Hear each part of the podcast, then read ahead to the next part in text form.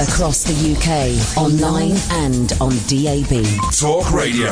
We'll get you talking. Talk Radio. Sorry, guys, it's me. Busy show this evening. Well, the first 15 minutes are busy because we've got a guest um, from. Uh, well, there's this big event happening on the South Bank this weekend, Being a Man. Uh, and we've got someone on to talk about that. And then we'll take your calls 0344 499 1000. I'm Iain Lee. This is Talk Radio. Late night, Iain Lee on Talk Radio. We have ways of making you talk.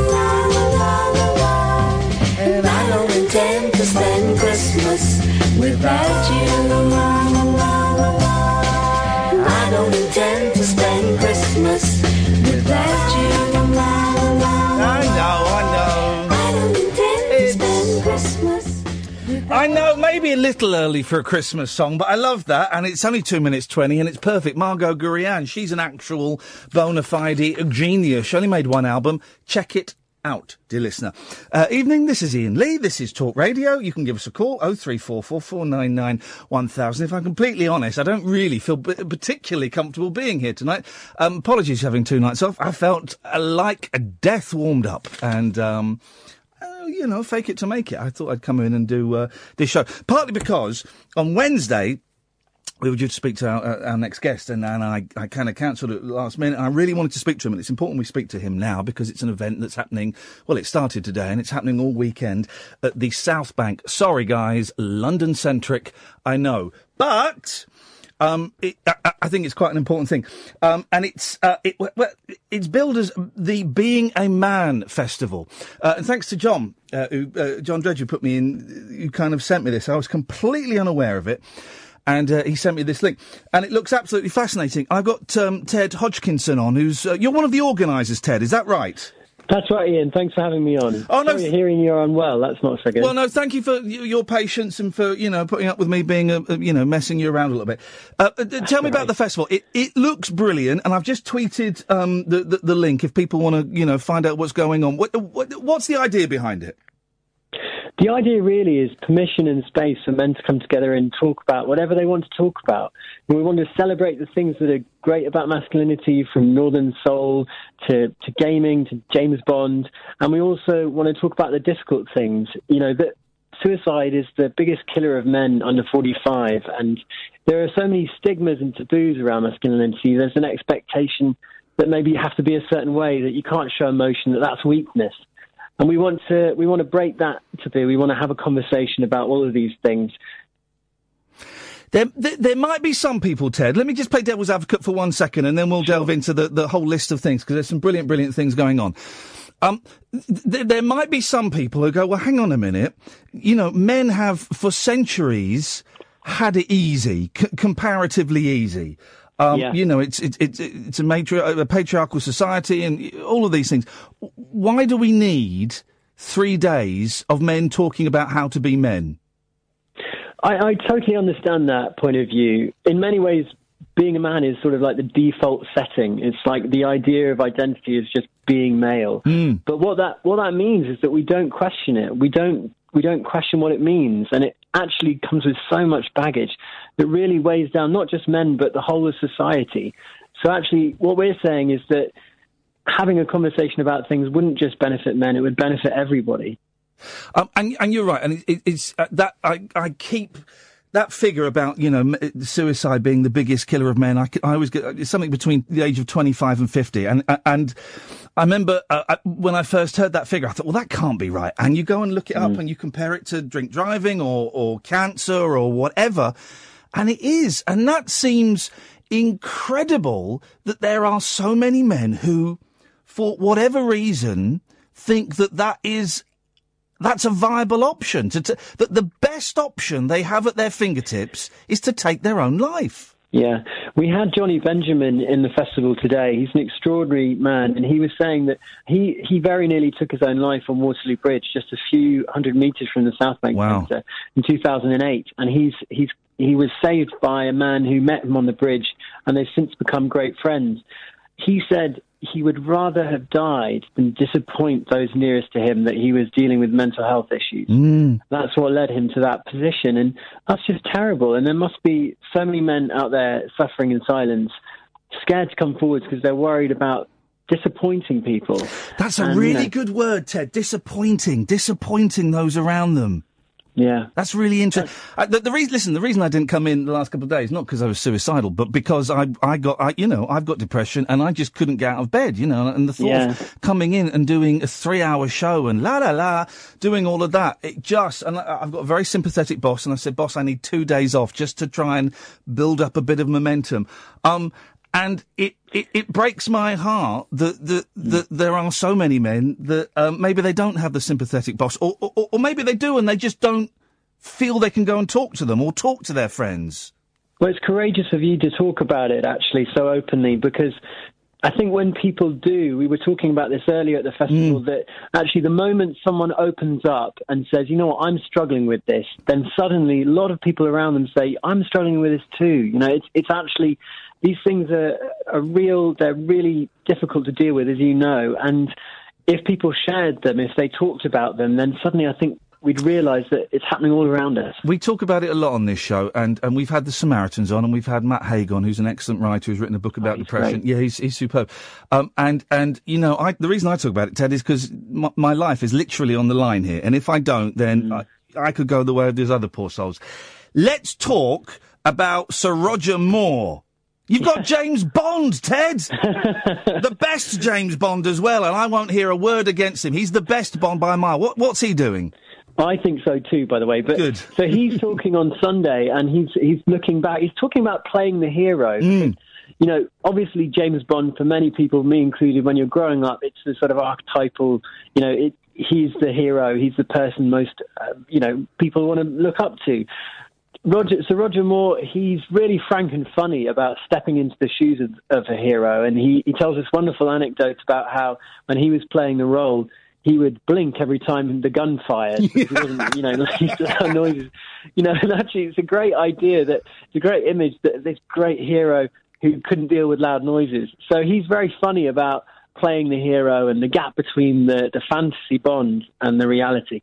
I'm just look, I've got I've got a list of the things that, that are here. And I'm just going to pick the ones that kind of you know jump out at me. Go to the I'll retweet it again. The South Bank Centre website if you want to see ones that appeal to you.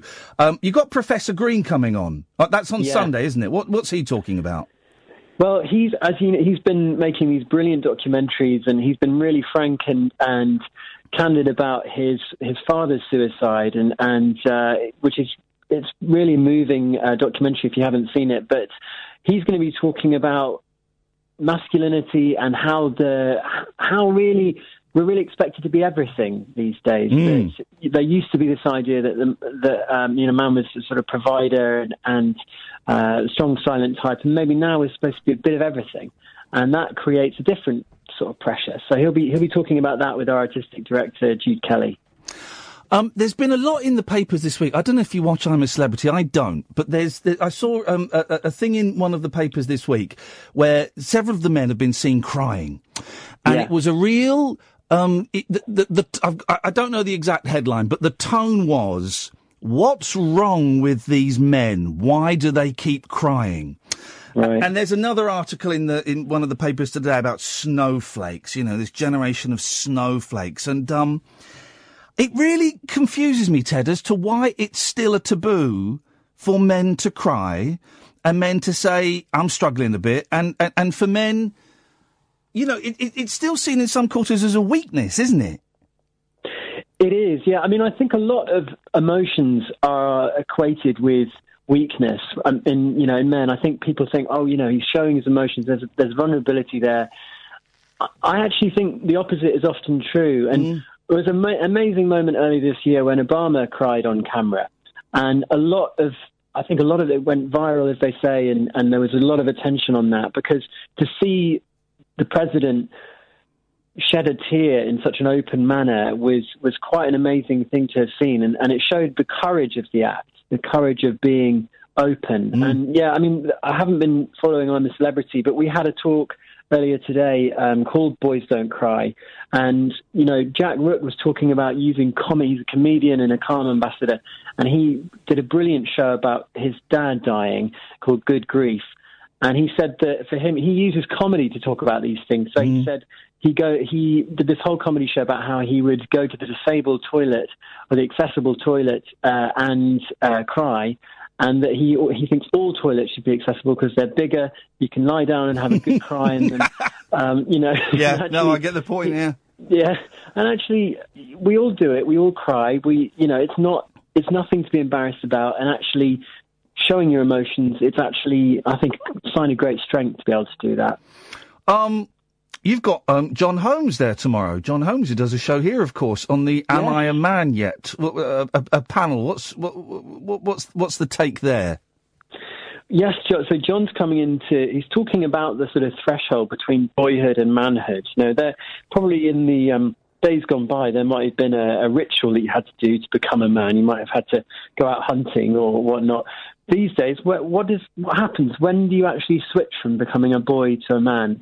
Uh, Jon's, as you know, a very funny man, and he's written a book called A Portrait of an Idiot as a Young Man. So he's very interested in this kind of space between boyhood and manhood. Um, uh, l- l- let me pick one more thing because there's, there's just so much going on, and and I'd love it. This was this happened today. You had Right. Christopher Eccleston in. Yes, oh, we, this is one of my favourite events actually. Yeah. So this is this is about Northern Soul music, and um, you know, Northern Soul is a wonderful, uh, vibrant, sweaty musical tradition where basically, if you don't dance, you're not a real man, and it, it's kind of the inverse of a lot of what we think about the taciturn Northern men. Um, and Christopher Eccleston is a huge Northern Soul fan, uh, and he came in to talk about that with Ian Thompson, who's a filmmaker and uh, um, Tim Jonze from The Guardian, and they had a really interesting conversation about this whole culture and what it tells us about men in the North.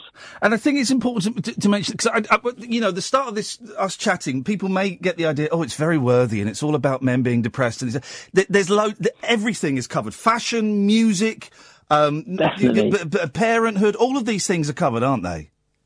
Definitely, we don't want it to feel worthy. We want it to be as, as we want to tackle the big issues, but we also want it to be a celebration. You know, we've got dad dancing, we've got everything that you know, we've got things that involve uh, men in sheds. Whatever you want to do, there's playful events going on across the site. The Men in Sheds thing. Now, I, when I was on local radio a couple of years ago, and we um, we did a couple of reports on the Men in Sheds, and and and a couple of weeks ago here, we talked about loneliness and. Um, Yeah. It, it, and, and, you know, we, we- there's lots of campaigns saying, "Don't forget your elderly neighbour; they may be lonely." But actually, I think loneliness it happens to anyone at any age. And the Men in Sheds is a great thing where um, blokes can just kind of go and hang out and, and sort of do stuff together. Is there an Yeah. age? Is there an age limit for the Men in Sheds? Absolutely not. No. It's all ages. No, and it's, it's shoulder to shoulder. You know, it's it's it's a space where you can you can fix things and get sort of nerdy about details, but it's also just about being in a in a you know, it's just about coming together and having a chat about whatever it may be. Yeah. I think men, maybe particularly as they get older, they maybe their social group might shrink a little bit. They might get more focused on their work Mm. and their family. They don't spend as much time with their friends, and then maybe they retire and they think, "Oh God, I don't have any mates anymore." And a shed is is is getting together with another guy and actually just mending something, fixing something. It's really about talking. That's what it's really all about. Um, listen, it's on. It, you've had a full day today. It's on Saturday. It's on Sunday. If I'm feeling up to it, Ted, I'm going to pop down tomorrow. I'm going to play it by ear and see how I Oh, feel. we'd I'm- love to see you there. That'd be great. Thank you, man. I, I, I may just have a day in bed if I'm completely honest, but we'll, we'll see Oh. how it goes. Southbankcentre.co.uk. It's uh, the Being a Man Festival, and you, this is like is this the fourth year you've done it? This is our third year. Third year. Yeah. And, and, and is it growing? Is it? It's getting It big, bigger every time. It is growing, and I think people, are, uh, thanks to people like Professor Green and Grayson Perry, there's this growing awareness that we need to have this conversation. And I think there's just, you know, I've just seen a lot of joy and, and people really being frank and honest about these really difficult challenges over the last three days and uh, over today and com- coming two days. And I think, you know, we've we know that this is this is only going to grow this conversation. Ted, you have my details. I, you know, if, if you need any help next year, I, I'm sure I can. I, you know, I'd love to pop along and um, do. Oh, we'd what- love to have you. Even if it's making the tea, I'd love to. Um, and, and maybe I'll get to say hello to, to say hello to you tomorrow, Ted. We'll see how it goes. I hope so. I hope you feel better. Thank But you, man. Anyway, it's been great talking to you. Thank you very much indeed. Best of luck with it. It sounds fantastic. Ted Hodgkinson. If you go to the South Banks, n- no the.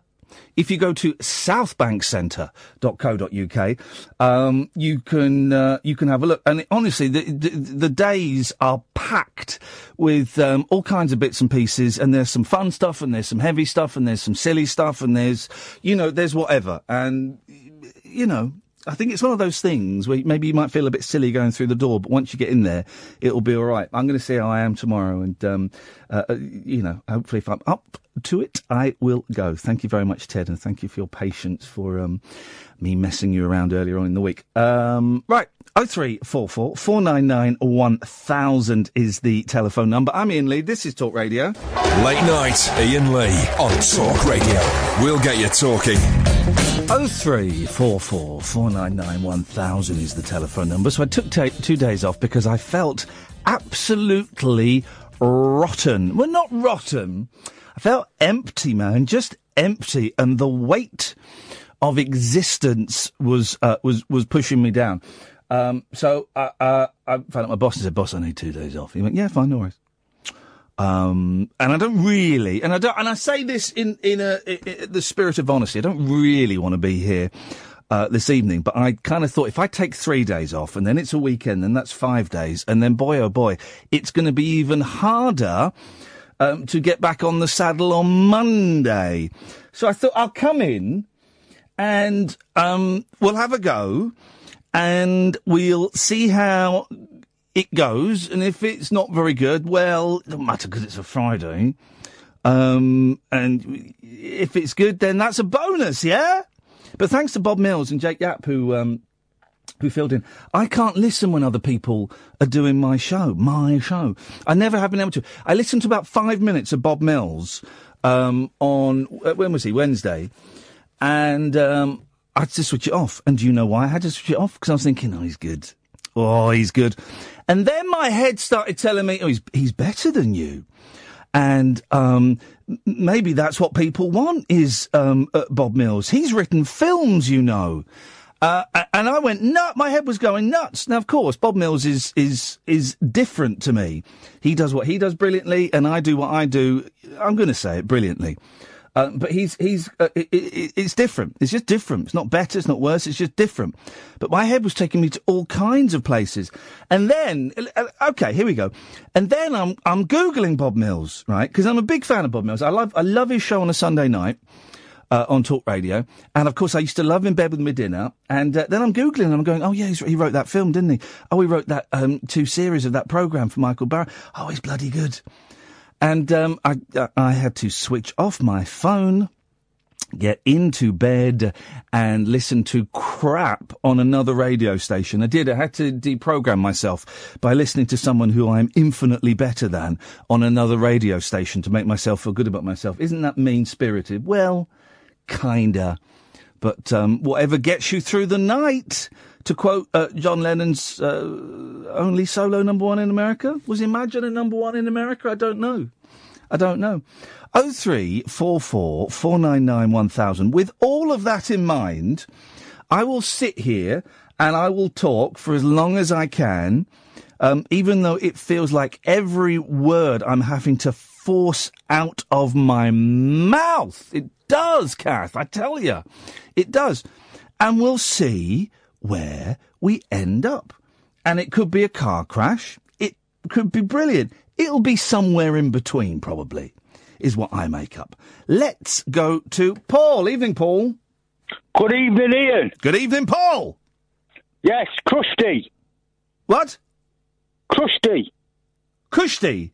Crusty, everything's great, isn't it? Are you saying crusty? Yeah, that's what I meant. No, no, crusty, like what Del Boy used to say. Say it again. Crusty. You're saying crusty. Yeah, well, I've got, I'm a bit short tongued. Spell. How do you think crusty is spelt? Uh, C R. U You're saying it, yeah. Yeah. S D. uh, Could be a Y, could be a I E. But I don't think that. it's funny how you've heard it as crusty. Might be my accent. No.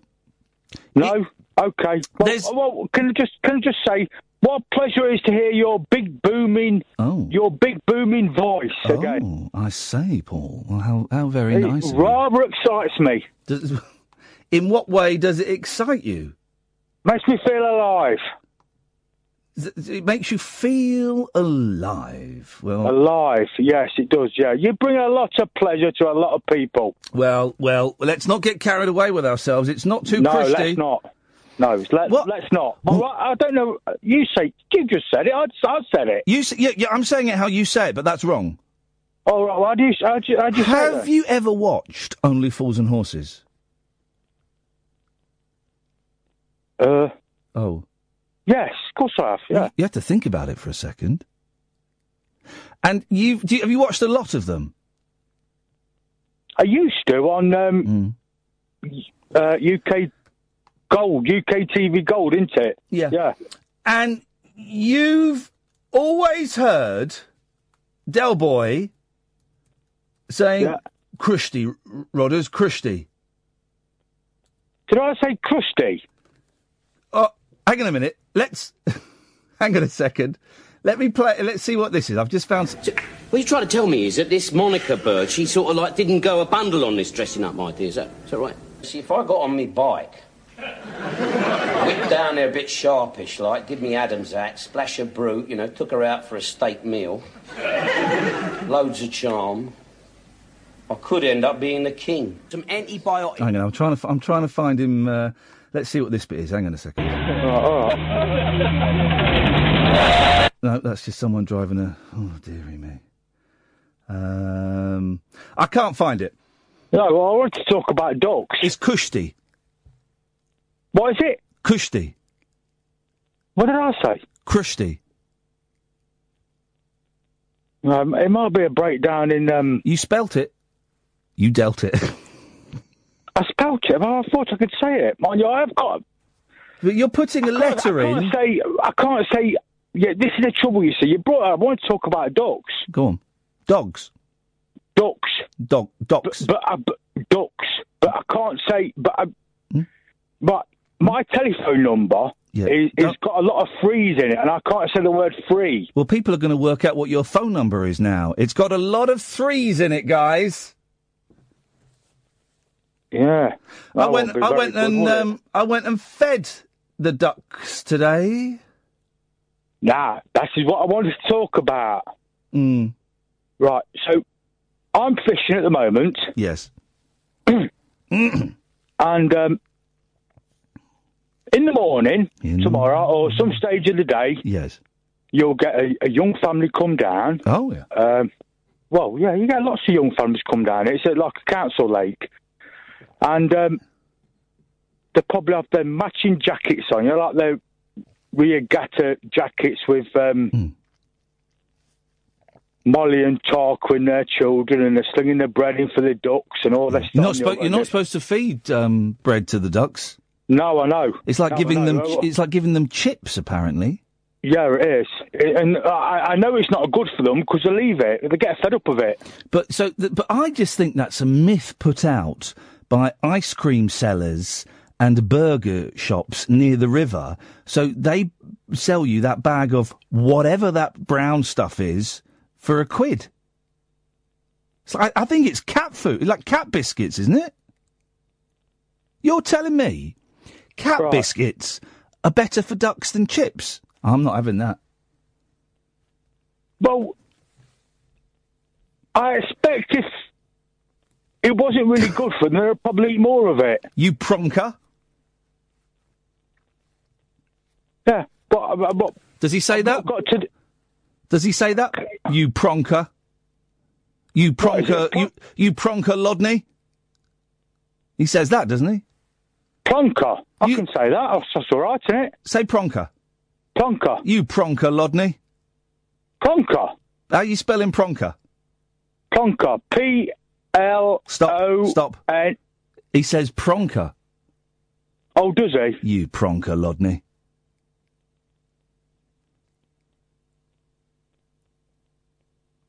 Can I get back to the ducks? Yeah.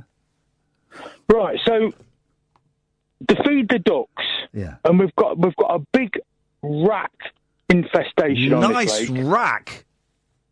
Lot of rats. Oh, rats. Rat. You pronker. Christy, go on. I'm waiting for you. Got you got, got a nice rack. So,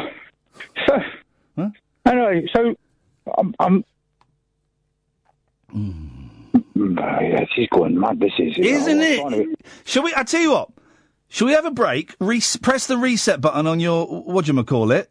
Then when we come back, we get straight into it, and all this talk of pronkers and Christies. But it's because we diversify, and I'm, I'm missing story. This is the problem with this country: diversification. That's why we voted Brexit. Well, no, immigration's fine if if the if they're going to come and contribute something. Immigration's fine if they don't smell and they can cook nice food.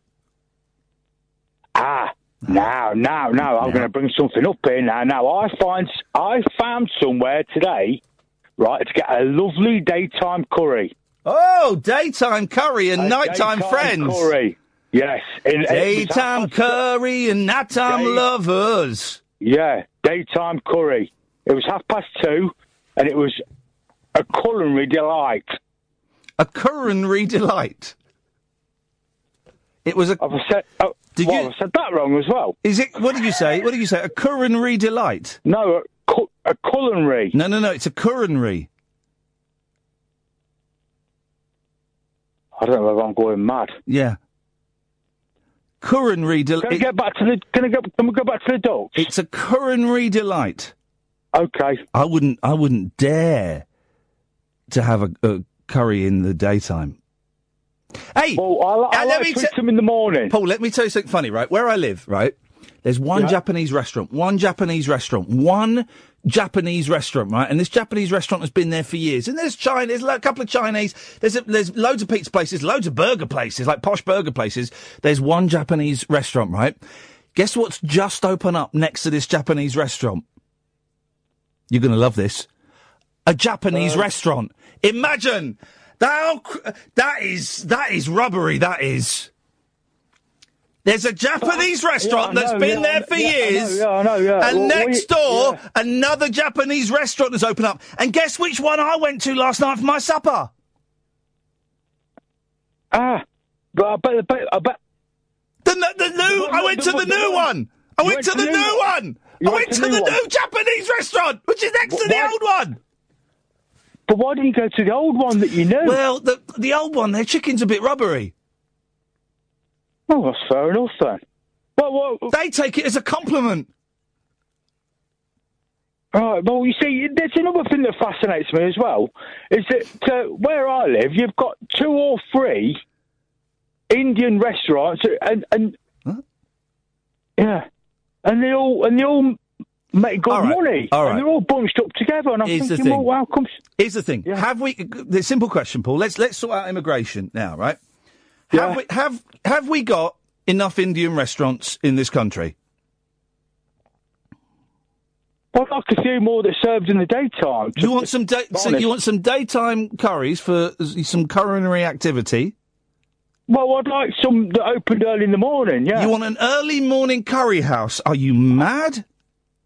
I think it's I think it's something that could, you know, a bit of entrepreneur. I think it's something that could go. Paul, thanks very much for your call. Oh three four four four nine nine one thousand. The radio show for people who know the best part of the day is the night. Late night Iain Lee on Talk Radio.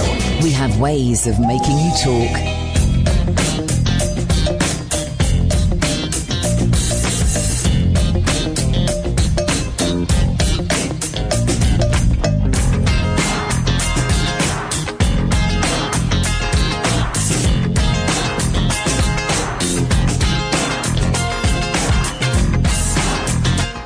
Oh three four four four nine nine one thousand. Let's go to Stephen. Good evening, Stephen. Hi, Iain. Hey, So, Stephen. We've never spoken, but Prove I broke broke my duck, as it were, as they say in cricket. Oh. The last couple couple of nights. Imagine breaking a to- duck. Imagine humping a duck so hard you broke it.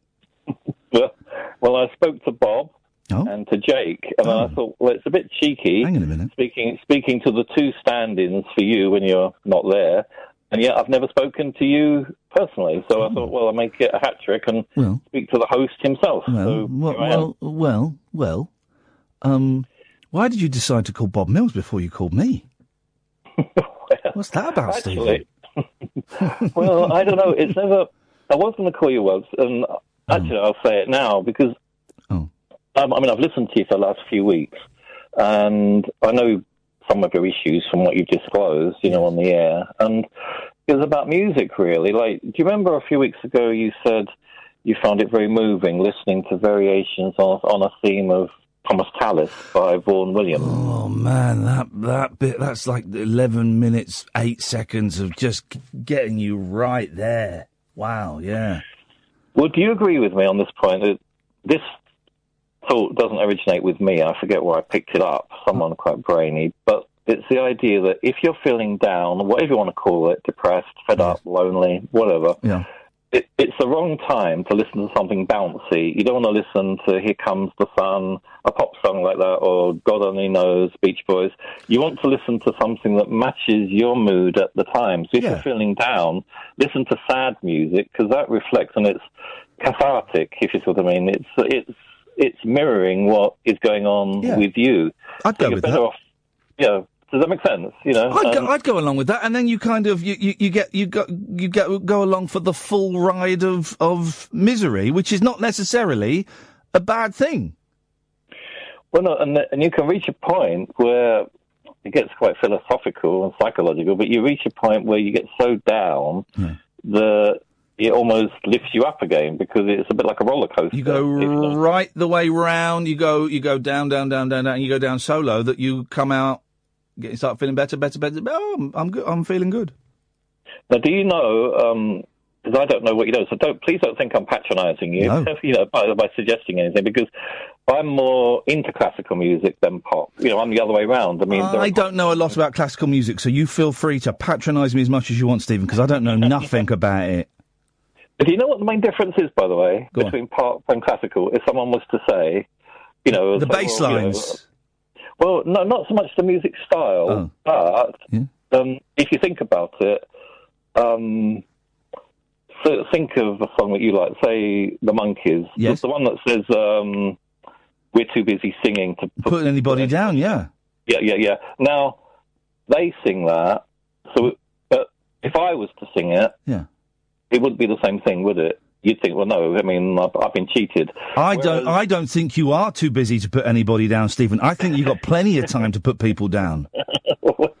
But you see my point. Uh, i- i- if you want to listen to White Christmas, you want to listen to Bing Crosby sing it. Yeah. You don't want to listen to someone down your street singing it. So, but, with, but, with, but with classical music, anyone can play you go, You go by the piece. Yeah. I mean, if someone's great at the piano and they're playing Fur Elise by Beethoven, Yeah. it, it, it doesn't have to be a world famous pianist that sells CDs around the earth.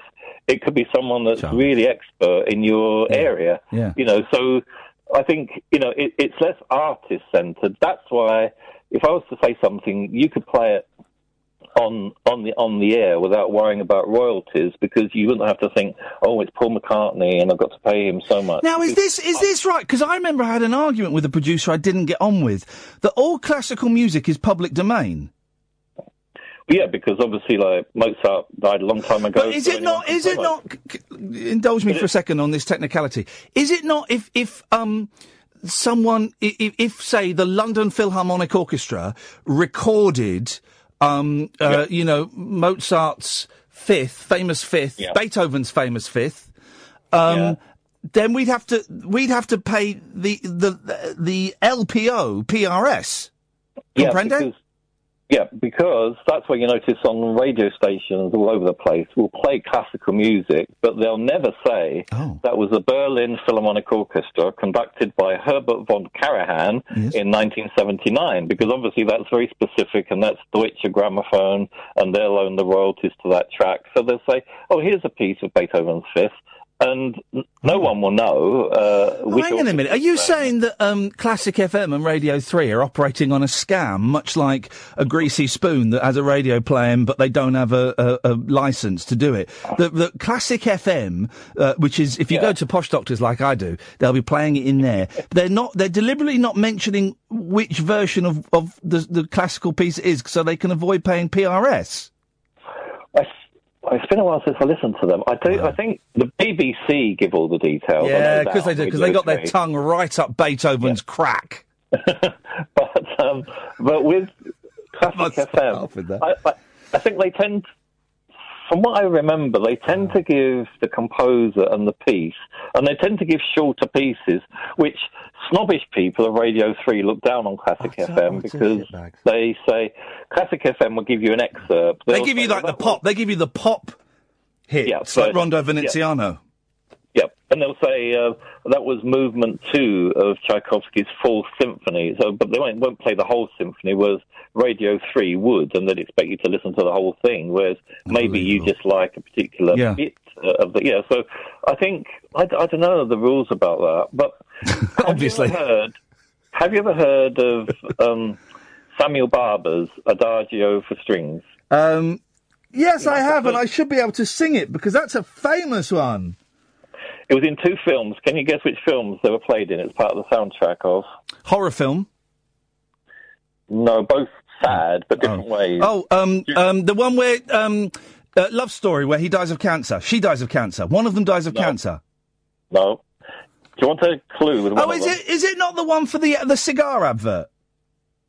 Mm, don't think no, not not that. No. Um, two I'm thinking of. Okay, I'll give you a clue. Yeah. One is involving war, and the other one is involving someone with a very serious, incurable illness. Are either of them um, Edge of Tomorrow with Tom Cruise? Because that's war. No. Um. No. I watched that. I watched this Tom Cruise film the other night, Edge of Tomorrow, where he, he, he basically lives the same day. My mate's in it. Not particularly close mate, but my friend Tony's in it. Uh, uh, uh, he's the, the kind of the. He's the fat lad in the army. Um, I, I I was very surprised. Um, uh, one's got an incurable disease. Um, Lorenzo's oil. No, it's going back a bit. This is um, it's going back a few decades, but it's uh, it was a groundbreaking film. Philadelphia. actors it. Further back, I think. oh Um, no, that was Bruce Springsteen. No, it wasn't. It was Tom Hanks. oh, right, a big hint. Uh, although it's modern, it was filmed in black and white to make it look atmospheric. Oh, Schindler's List. List. No. Oh. Further back in time. Dirty Dancing. No. Filmed it was time. colour. It was. Hang on. It was, it was recent, but they filmed it in black and white. Oh no, not recent. But No, I mean, was old days. No, I mean back. I don't know, thirty years ago, something. I mean, no, we're not talking about hundred years ago. Probably what, nineteen eighties? Probably. I mean, Oh. you know, Ooh. Mm, I I know it. Um, the, oh, the Elephant Man. Yes. 1980, that was John Hurt. Boom. Yes, yes, yes. Yes. I just want to sleep. And, and the, the Barber's Adagio for strings is played in that. It's quite because it's obviously quite melancholy. And the war film, sh- shall I give you that one? Yeah, go on. And I, then I'm going to get you with one.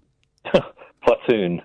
Okay, It's- it's Platoon. something Okay, Platoon, Because what obviously it's sad for different reasons. What yeah. famous film do they have Yeah. to sing Beethoven's famous fifth Oh. to um to did Beethoven have a famous fifth? Yeah, but there's no singing. Give me No, the no, ninth. no, no, no, no, no, no. In which film did they have to sing Beethoven's famous fifth to stop yeah. one of them being eaten by a tiger in the basement of a pub? Is this a real one, Iain? Or are you No, this this is up? absolutely, real. Absolutely real. Um, is it British or American British, or continental? It's British. not continental. British. It would have been about 1965. Oh gosh. Um, I take it it's not a comedy then. It's a comedy. It is a comedy. Yep. Um, doesn't star Peter Sellers, does it? No, it's, it's no, but you're close. Oh, mm, You're very, very close. a British actor that can do voices, someone like that, maybe. Well, yeah, okay, I'll give you a clue.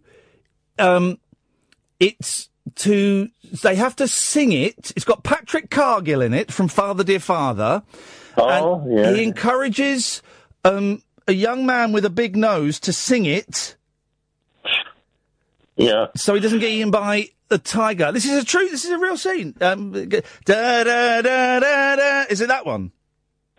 That's the ninth, by the way. Well, maybe okay. Maybe it's Beethoven's famous ninth then. But they sing it. It is. It is. Yeah, the ninth. No, but that, that, that, then I was being unfair by saying the fifth, and there was no reason you were going to get help starring the Beatles. Um, no, but you, you know, you threw my mind off track then because when you said about playing music, Yes. Sorry, I'm not evading your question, but I'm just giving you the answer. It's the help. It was help starring the Beatles. Oh, it's help starring the Beatles. Yeah, yeah, yeah. Oh, sorry, yeah. But you know what it got me thinking of? The, the Lady Killers, where, do you know, a bunch of them, it was Peter Sellers and a bunch of guys of that era, Yeah. uh, rent a place and they're up to no good. And there's this deaf old lady and they pretend to be a bunch of musicians in her Yeah. front front room and they're all sort of, oh, we can hear her coming, get get the violin out and Yeah. the cello and everything. And they're up to a bank rob- robbery or something, but she can see through them all along or something like that. I'm sure it's called The Lady The Lady Killers. Yeah. Like- Yeah, yeah. And um, when you said they had to keep singing, you know, it reminded me of that bunch, but they were trying to do it to placate this old lady. you know, Stephen, um, um, listen, I'm I'm seven minutes late for a break. Um, Oh, I've got to move on. No, but no, but listen, I'm I'm really glad you called. I really enjoyed it. I hope you did too. yeah, of course. And don't be a stranger. I thought, well, I won't be a stranger. Well, I I'm not going to. Let me let me make this clear now. I'm not going to phone you up. No, This exactly. this relationship is entirely dependent on whether you want it to continue or not. It's it, it's over to you, Stephen. But remember, Samuel Barber, Adagio for strings. Mm-hmm. And I'm sure when you're feeling pretty down at times, it might sort of be a cathartic. Well, I'm not saying it'd be a cure-all, obviously, but no, I think, cure all. I think it might be some, something to listen to. Yeah, Okay, little- and, and the film yeah. is Help, starring the Beatles. It's a little bit racist now. Late night Iain Lee On air and off the leash. on Talk Radio. We have ways of making you talk. Give it up, Manny. Give it up. Good evening. Good evening. Nice to have you back. Yeah. Yeah. Mm. Uh, I was listening to your show at the beginning Hmm. uh, about depression and suicide and blah blah. Hmm. Well, I tried it twice, but I bloody failed. Oh, You tried to kill yourself Yeah. uh, i- i- uh, recently? Um, one was in 2010 Yeah. when I first had my accident, and um, when I woke up, they'd taken part of my foot away. Why did they take some of your? F- so you, those don't know, Manny had an When I- accident at when- work, When, and I had an accident, yeah, when I had an accident. and um, that sent you blind. But what what happened to your foot? It, it started off um, on my foot where you got stuck in the conveyor belt. So when I'm about to fall, I put my hand, you know, just saved my face, and the, the oil went in my eyes. Oh man. Then when my eyes started to deteriorate, you know, start, started to go. Um, the the the. I was getting a headache, so I, I, I was in hospital for seven months then. Um, I told the doctor, I said, like, I keep getting headaches, trying to read the paper, and my eyes are hurting. And they knew about the oil, and when he told me my eyesight was going to go, I was okay for about another three or four weeks, and it, it just sort of went in a in a week. It just went like really down. Well, I always assumed that you'd gone blind immediately. I didn't realise it had happened No, uh, uh, over, over a few weeks. That must have been Yeah. um, And you know, upsetting. the cord at the on, on your bedside at the hospital. Yeah, yeah, yeah. The alarm thing. Yeah, I tried. I tried it with that. I failed. Um, What? What? What? d- d- what, You tried to hang yourself with it? wrapped it around my neck. and Oh man. sort of pulled like you know, and um, that didn't bloody work. And then the doctor tried to put me on de- uh, depression tablets. Yeah. Well, probably an- probably anti-depression Anti- tablets. yeah, I yeah, imagine. I doubt. I doubt they would the be handing out depression tablets to, to someone who was suicidal. and um, the the surgeon he, he was he was really good. He, he says, "Well, because you've been in hospital, I was in there for about four months then, and uh, he he started sending me home at the weekends. So when I was home, I tried it with bloody tablets. That bloody failed because my wife saw me and the kids saw me. Oh, that bloody failed. I, I couldn't even bloody commit suicide properly. Yeah. Yeah. It just gets you bloody down. Yeah, I mean, I, I, I think about it sometimes. I, I just, find- I'll tell you one thing, Iain. The Samaritans do help. I phone them up sometimes twice a week. You, you know, sometimes you get Mm. that. Sometimes you get that um, voice in your head. Mm. You know, and but I just found the Samaritans, and they are the, they are the help. They're re- really, you know, they're really good people. They do help you. They, they, know, Can I ask you, Manny? Do you um, are you generally glad that you didn't kill yourself, or do you wish that you had killed yourself? sometimes Iain, you think, uh, I wish I did. Mm. And then sometimes you think, oh, I'm glad that didn't happen. And, you know, what's going to happen with your kids, your wife? I mean, when when I, when I, when I, when I, actually lost my sight, Mm. um, I wanted a divorce. And she wouldn't give me a divorce. Why did you want a divorce, if you don't mind me asking? I don't know, Iain. It's just like it's like you just let people down. You, know what I mean? Yeah. Well, You- you- you- just is- stupid things coming to your head. Is it that you didn't want to be a burden to her? Yeah, because when when I did come home, oh, I, I, I didn't move for about three months. I was just sitting inside, you know, just mm, radio, TV, radio, TV. I wouldn't even go outside. Then And you were boozing a bit as well, weren't you? Yeah, yeah. Then my wife and kids just sat me down and said, "Yeah, you, you, you can't, you can't just sit in here."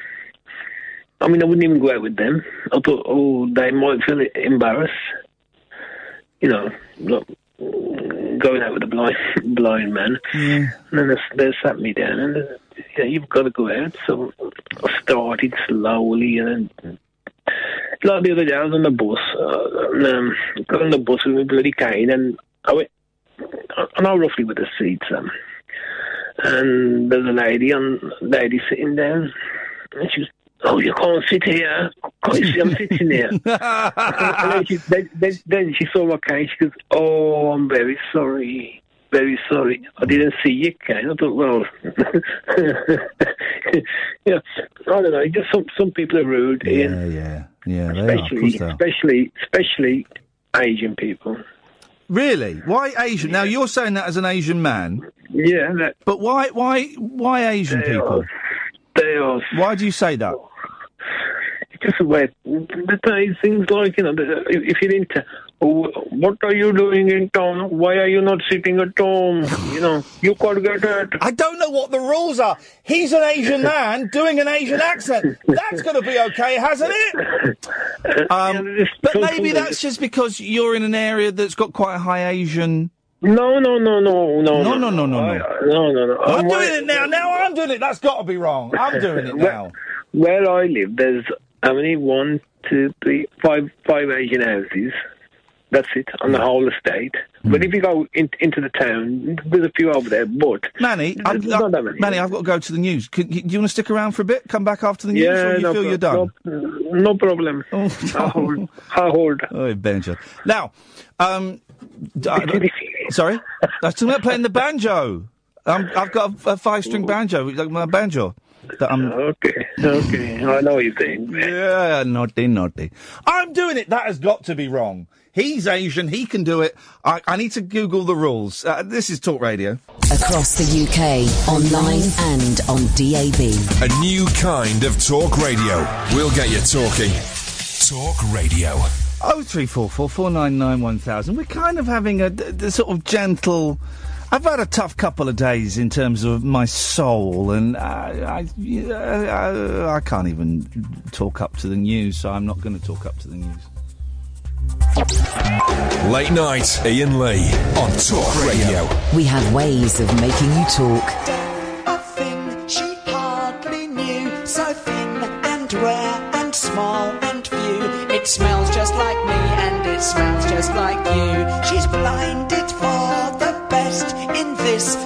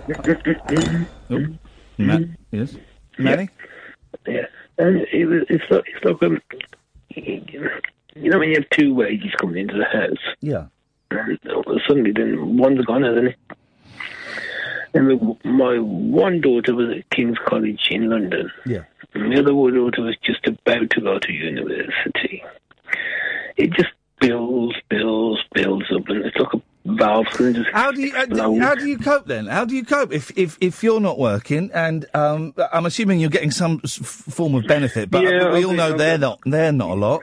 Um, Well, how okay. do you do, afford it all then? Look, okay, um, disability living allowance, um, mobility, and ESA, which works out to about three twenty a week altogether. It's nothing, is it? Um, my wife's got a good job, but she, um, started. She, she worked in the hospital anyway. Yeah. And then she was doing Friday, Saturday, Sunday at the Royal Mail sorting. Yeah, Uh, bloody hard. She was working like 12 hours there. Yeah, yeah. To make ends meet. Going to, yeah, going to another job. Then my my, daughter, other daughter, that um, uh, they were working like you know while they were at uni. Yeah. They were they were working just sort of their own expenses, like you know, because the oldest one, she was in King's Club. It was six hundred pound a month um, rent for a bloody room there Yeah. in central London. It was hard. We struggled for about four four years. You know, it's then you'd have arguments. I'd start having arguments. The littlest thing would start. You know, and just just anything anything stupid. You know, stupid salt on Hmm. Are you um? Are you still off the booze? Yeah, I've, I haven't had a drop now for maybe four or five months, and then I did have a couple of shots. It was, it was, it was, um, you know, um, I, used to enjoy myself. I was like, you know, not bad, bad, bad, bad. It was just when, when I used to work in the foundry, it was all like dust, dust work. So you'd, you'd have to have a couple of drinks a night anyway. You know what What is um? What What's the future for you and your family, Manny? And the future's o- future's okay because sorry, we, we, the mortgage finished three years ago. Okay, that's all right. Well, that's something, isn't it? Yeah, that's something. Then my oldest, she um, passes in May. She starts a job in May. That sh- She's dentist. Good money. Do dentists get good money? They must get good money. Yeah, yeah. Sweet. Um, young one. She's a she's a teacher, but she doesn't want to do that anymore. So she's doing digital marketing. She starts a new job in a couple of months oh. in January. So they're they're, they're self sufficient, or they're going to be self sufficient very soon. Yeah, yeah, yeah, yeah. And they, they, they pick up. They don't ask for, for no money. You know what I mean? They, it's whatever they want, they by themselves. Like you know. And my son's sixteen. He ju- he was sixteen in July. It's just you know bits and bobs here and there everywhere. I mean, and, and like I was saying about the Asian people, hmm. One man says to me, "Oh, uh, are you you, you are you doing that to claim benefit?" They, they, they talk stupid to you. I mean, they, they just take the piss out of you all the time. You know what I mean? I've never seen an English person say anything bad to me. Never. Hey, Carl, how you doing? Evening, you all right? You're all right, Carl. Have you spoken to Manny before? I don't think. I think the two people that I've never managed to speak to properly are Dennis and Manny. Me? How are you? How are you anyway? I'm not bad. How are you, Manny? Mm, I'm good, man. Good. You having a good night? Not listening to this rubbish, he's not. It's not. I don't know what you put yourself down for. No, it's not. Li- listen, tonight's you, show. You, you have got the best. I know. You, you and Cass do the best show. No, and listen, On radio. Manny. Listen, I know the show's brilliant, right? But um, tonight I'm not feeling it. Tonight I am faking it to make it. It was a real effort to come in today, L- and the last two days. Uh, I sunk low, man. I sunk low, and I kind of had to g- get, get up a bit because I had the, I had the boys today. So I kind of had to, you know, somehow muster some energy to to to to function. And I, by the end of the day, I was snapping at the kids for for, for no real reason, you know. Yeah, And- and- you've got the you, you've got the best show on on radio. yeah, but but but but You but have. but. Um, you know, it, it, tonight, it, tonight is, it, you know, I feel like I'm an actor playing tonight. The part of Iain Lee will be played by uh, Hmm. an actor who looks a little bit like him. That's what it feels like. You know what I forgot to tell you? Yeah, go on. Not not Sunday gone, the Sunday before. Yeah.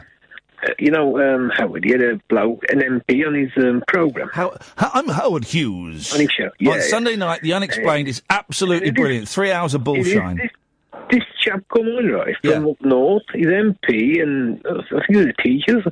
He said he'd been having sex with a bloody alien. Got Hey, yes, sir!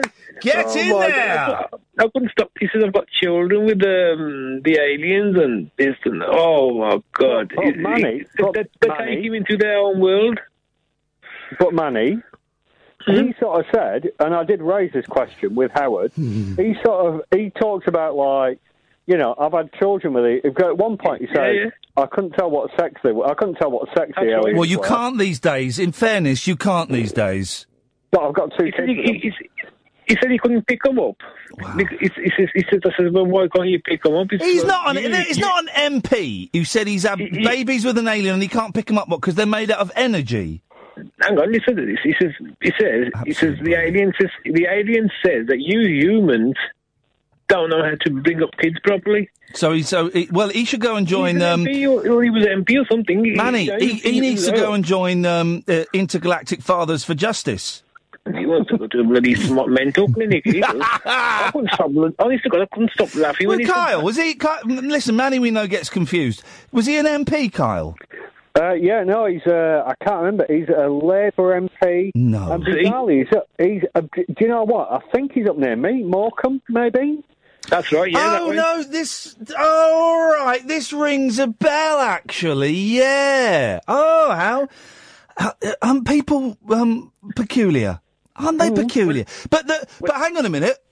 We don't, maybe he has had a baby with an alien. Not just one, Iain. Oh, he's had more. Quite a few. He said, right. I would say, well, how have they picked you? He says, well, it's not. It's, why, why don't they go any to, to anybody else? He said, it's through ancestry or something. It's your soul what they I follow. don't know. I don't know No, if I could have sex with an alien lady. I don't know if I could get it up for an alien lady. I just don't know. No, what about that woman who was green in Star Trek? I bet you would then. Oh, actually, yes, I could. Um, and if aliens have got three boobs, um, I've got a thing for people with three boobs. Um, I don't know. He's a Labour councillor called Simon Parkes. So he's a councillor, not an MP. They're allowed to be slightly more insane. Same thing. That's brilliant. What a, what oh, a, you should you should listen to that. Listen back to that. Where did they have sex? In his bedroom or the alien no, no, spaceship? no. In the aliens um, bloody land over, and, and and his wife knows. Oh, that's all right, isn't it? Eh? It's keeping it exciting every bloody night. Ay, wowzers. I'm getting more information on my screen. He had a child with the cat queen. Come on, it's garbage. okay, well, Carl, listen, that you're talking about someone's intergalactic baby there. But a bit of respect. Yeah. Not just one here. Not just one. Not just bloody one. I don't know how you got it bloody up with a bloody. Will you put that bloody thing away? Well, Manny, you. I, I, I, hang on, I was I was going to phone them Howard up, right? Yeah.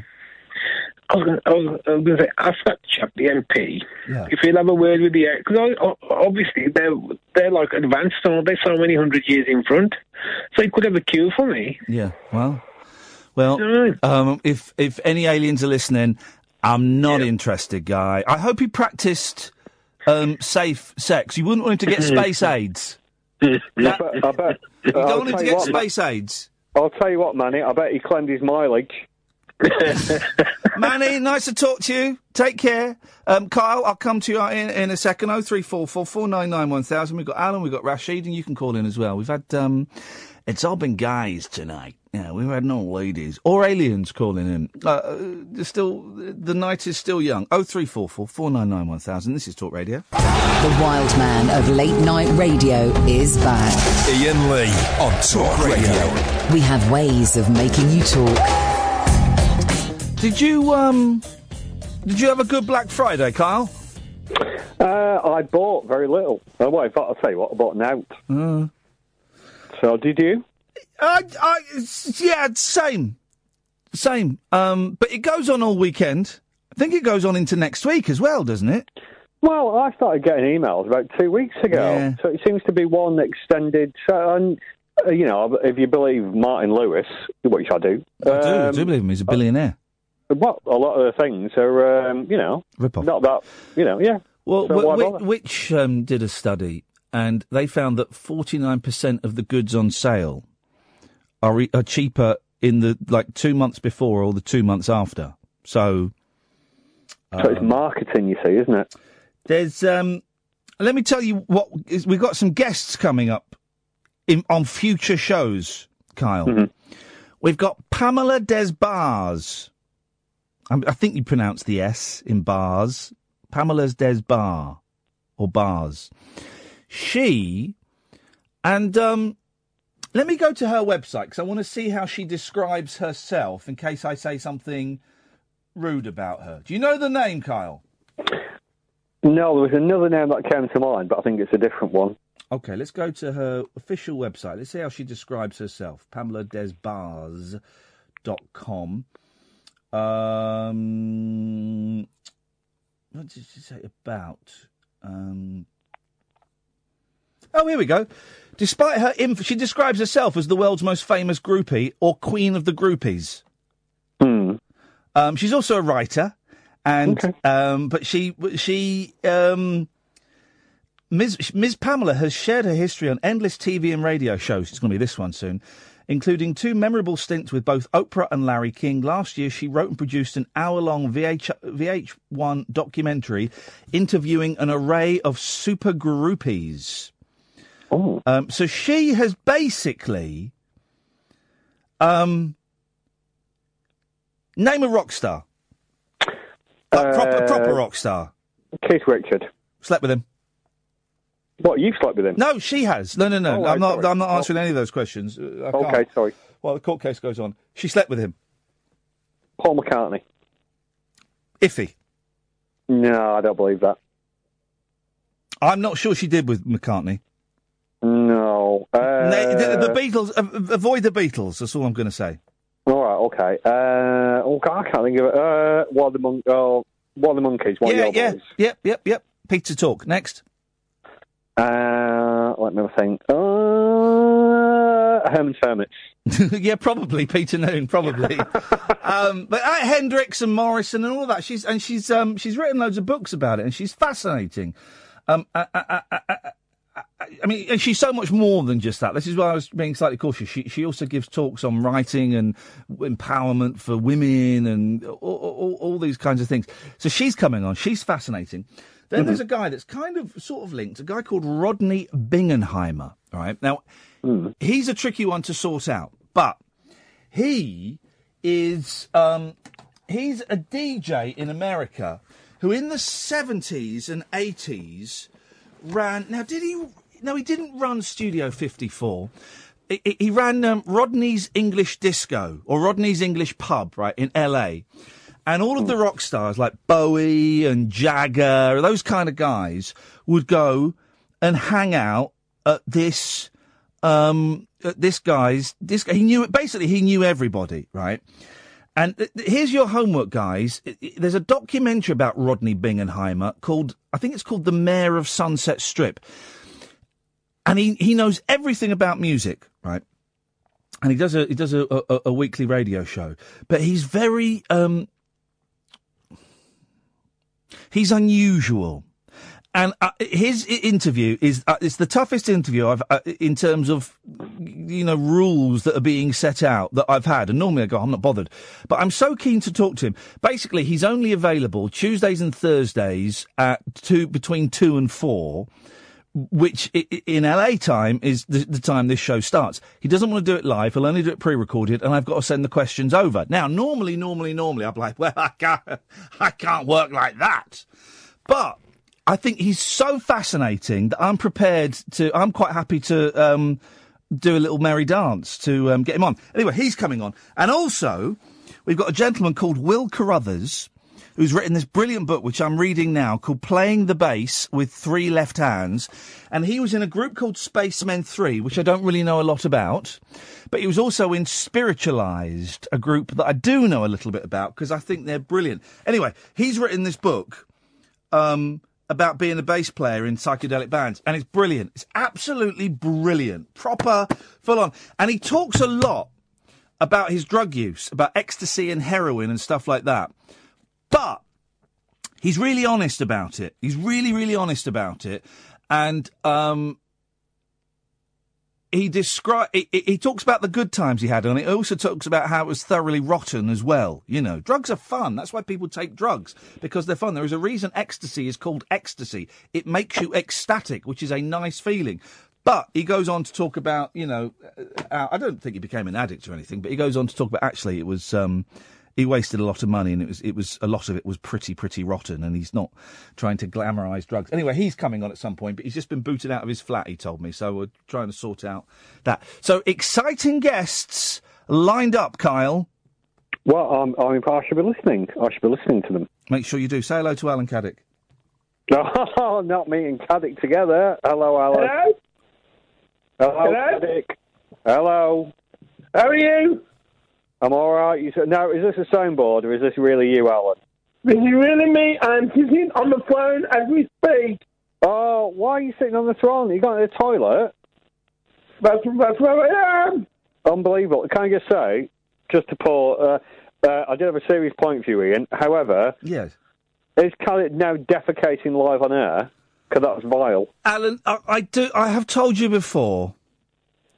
Well, I've been on hold for an hour. You've been on hold for an hour. Yeah, yeah, yeah, yeah, yeah. But I, I, I've. No, I, you called, and I couldn't uh, hold it in any longer. No! Can't you wear a nappy or something? No, baby! He's not a baby! I do draw the line, Alan. I'm, I'm, I'm all done anyway now. Oh, Now, when you say all done, you go and clean yourself up, boy. I, I do draw the line at. Listen, I, I, people. Uh, happy people want to come on, but I draw the line, Kyle, at people having a poo. Well, is he just, I don't know, nipping off? I don't. There's no, there's no- we don't, we don't. Um, I was terrified we were going to hear a flush then. Um, go on, what you got for us, Carl?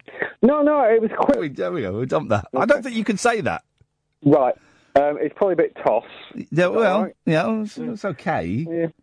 Mm, sorry. Um, but it made me think the past two nights Hmm. about the guest hosts. What about what's going to happen when I die? Uh, well, Oh. uh, well, no, because I thought you were the immemorial. However, Yes. however, um, it did make me. It just made me sort of think that relationship between um, the presenter and the listener slash caller in. Yes. Does that make sense? Yes. And and there is a reason I'll get to.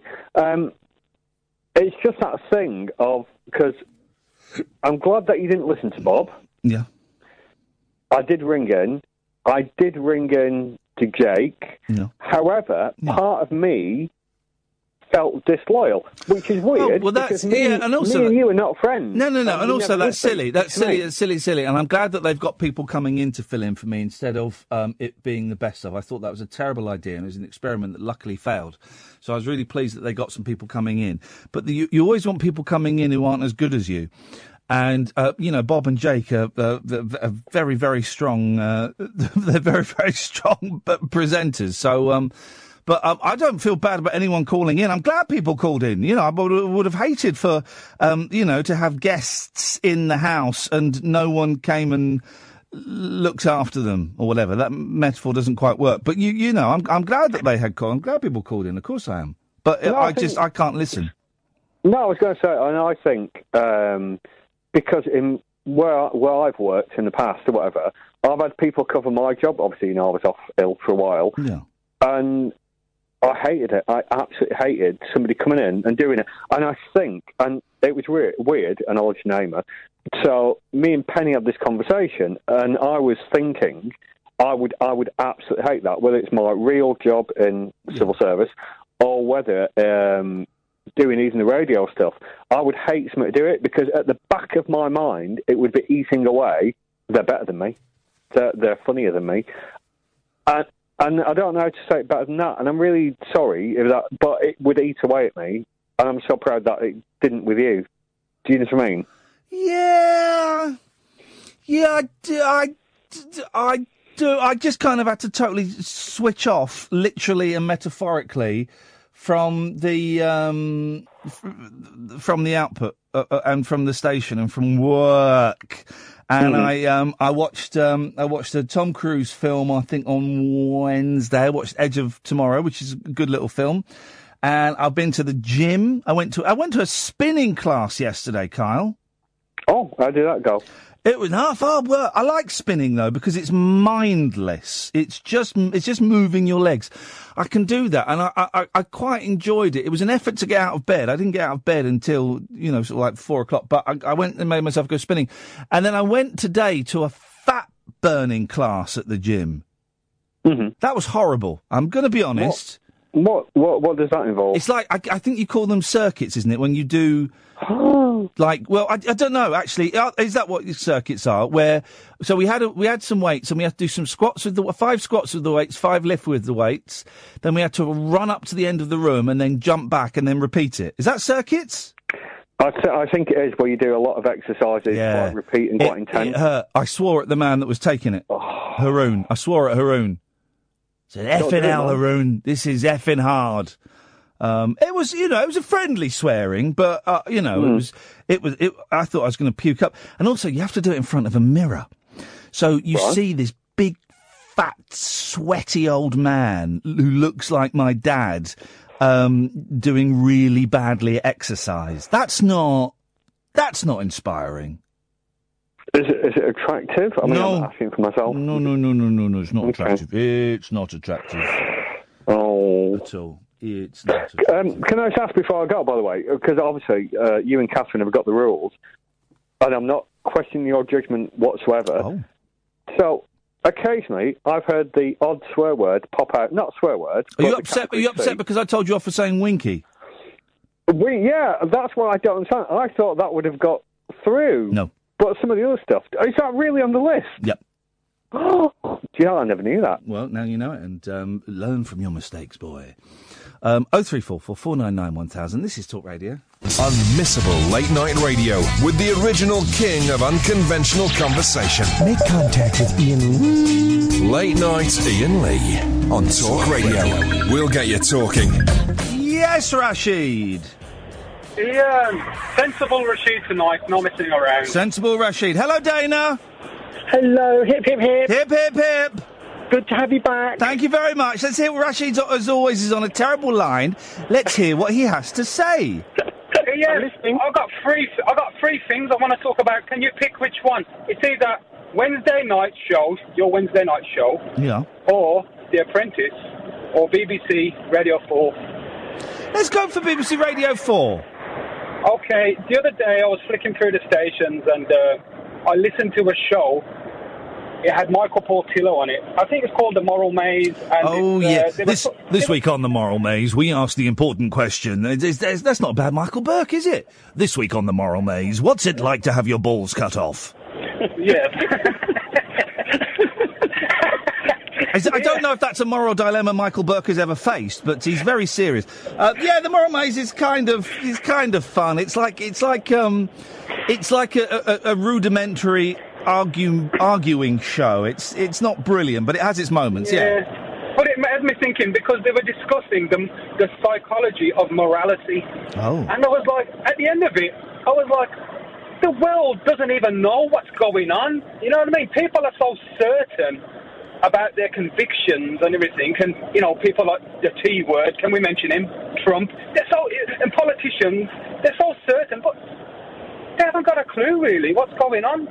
What do you mean in terms of what's going on? Do you mean like legally or, or Where did it all spiritually? come from? There was like, where, where do morals come from? What was that? Is it some, Oh, sorry, that was me. What sorry. were you do- What were you doing, Dana? No, I squeezed Mr. Tumble's tummy accidentally. What? I've, I'm wrapping children's presents, and I squeezed Mr. Do Tumble. it, squeeze. Mr. Tumble again. Hold on, here he is. Here he is. Oh yeah, okay, yeah, Mr. Tumble. We all like we all like a bit of uh, Mr. Tumble. So sorry about that. Carry on, Rashid. Carry on, Rashid. As you were, Where Rashid. do- Where do morals come from? Have we? Uh, is it nature or nurture? Have we developed them from cavemen, or is it from religion? And, what- and I was, at the end of it, I was like, everybody. Some of the people in the world are so certain, and they're so certain with their convictions, and they want to rule the world. And the rest of the world, we don't really know what's going on. And it just let me let me thinking. Well, don't think too much, Rashid. It's a terrible, terrible line, man. It's always a terrible line, and I know you're driving, but you know it sounds awful. Um, so up yours. Oh three four four four nine nine one thousand. Sorry, Dana. It's, uh... I've got Iggle Pickle as well. Do you want to squeeze Iggle Piggle's tummy? No, I don't know who Iggle Pickle is. Is that from In the Night Garden? In the Night Garden, yeah, Okay. the one with the blanket. Here, here, here he is. Oh, that's just his blanket.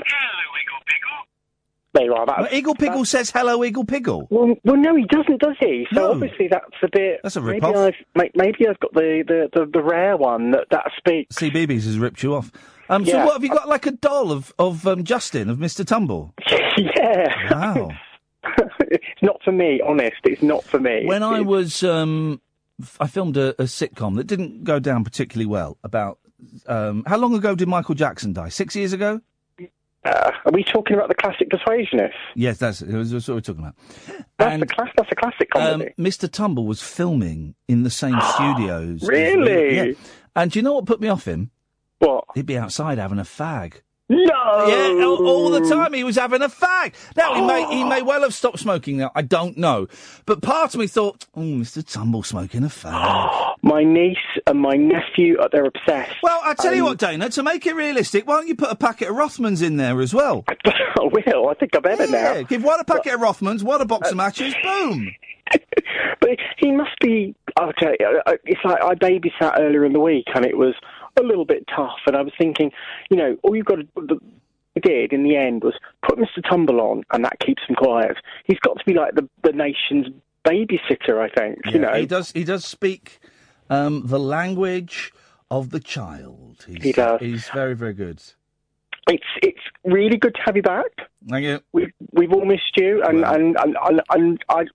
You know, there was a there was a lot of talk about depression earlier, and I was going to talk about it, but I won't because it's talk about whatever you been want. too Doesn't too matter. much. No, well, but what I was going to say, um, I understand. You know, you know your um, fitness regime you were talking Oh, about. You know, man alive, what? But I'm, I'm making my. So I joined the gym on Monday. I've been every single day, and I tell you the the moment when I realised I couldn't come in on Wednesday, right? Mm. Um, I, I, I booked, and I felt lousy on Tuesday, and the sh- the show I don't think was, was particularly good.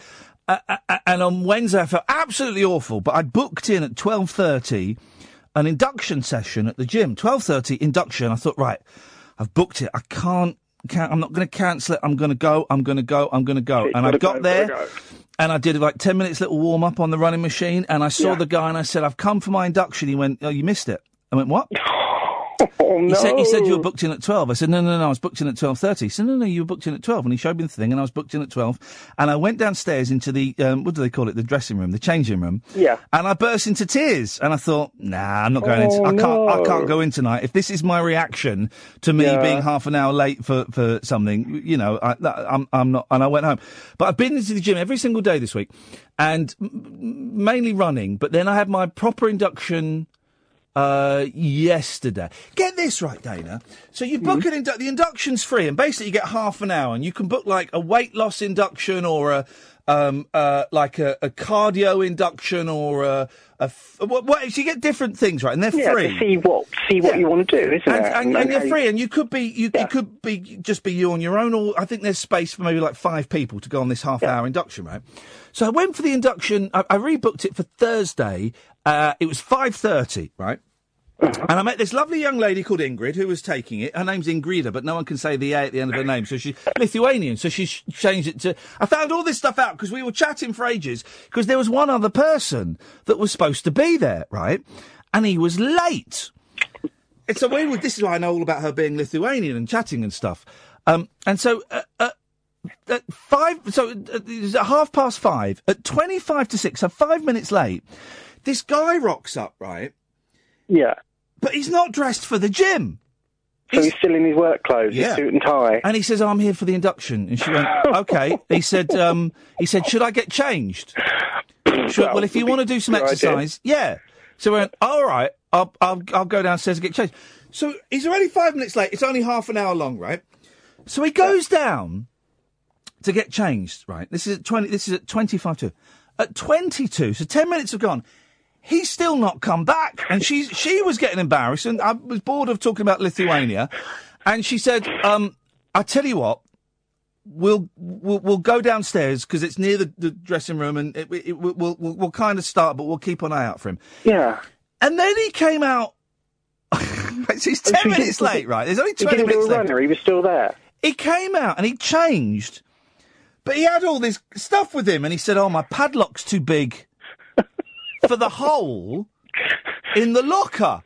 Right? I don't know what to do. And she said, "Well," he said, "I've got my laptop in my bag." She says, "Well, why don't you go and put the stuff in the office?" And he went, "Okay." And then she said, "I'm really sorry. I'll be back in a minute." And they went off. Right? So we're now ten minutes, eleven minutes late. So they went off, and then I saw them talking. And then there's a there's a vending machine that sells padlocks, right?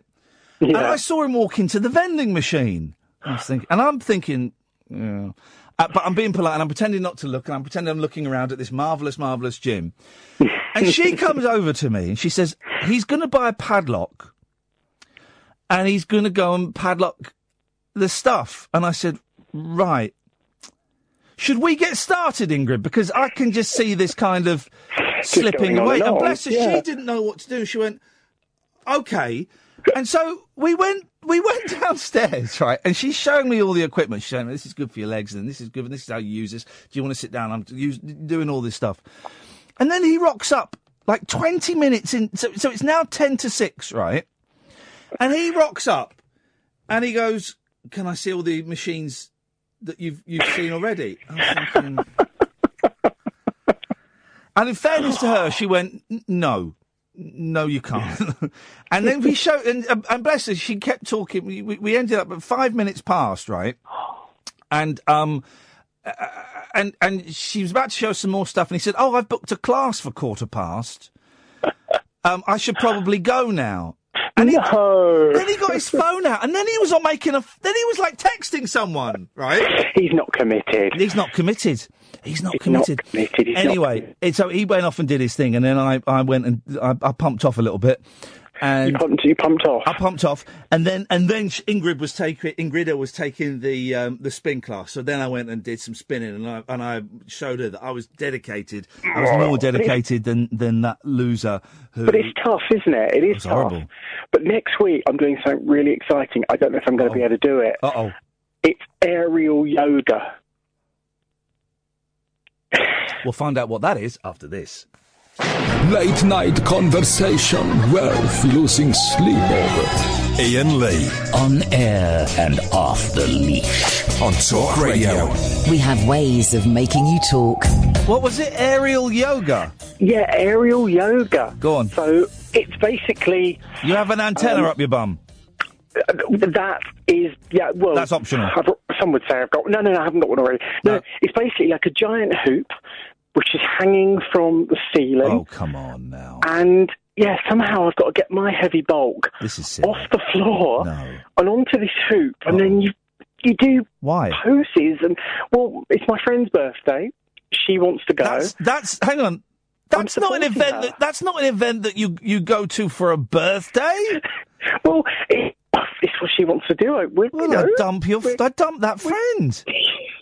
She sounds awful. How selfish. It's like someone who has a wedding on a Tuesday and expects you to ta- take the day off work, or someone who has a wedding in the Bahamas and expects you to fly out to the Bahamas and use up your holiday or your air miles. No, don't do aerial yoga, Dana. It sounds ridiculous. it could make just just think though. If we put a few cameras around, could get two hundred and fifty quid if it goes really wrong. Hey, fair play, fair play. That, You know? yes, that's that's distinct. But it just sounds so bizarre.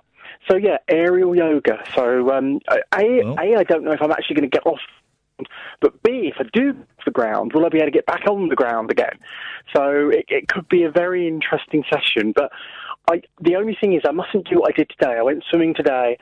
And I felt like a stone, Oh. purely because I'd had toast and avocados and marmite Yeah. about an hour and a half before. Not good. No, no, no, no, no. That's no, no, no. It's an hour. An hour is the limit. You can eat anything you want. You can have like a roast dinner with the works, right? Yeah. And and sixty minutes and one second later, you're allowed to swim. An hour and a half. It's oh, I fine. felt full. I felt so full. No. I felt I felt so so heavy and sluggish. No, I'm, I'm a good swimmer and I swim fast. I was so slow today, and at one point, well, I felt like I was about to feed imaginary fish. Oh, I Oh, really right. I'm cutting you. Why is, why is why is everyone going lavatorial tonight? Jeez, guys. Here we go. Is is a deafness of touch we need on the show, Russ? Oh, princess. Flipping heck, someone's drunk. No, ain't, mate.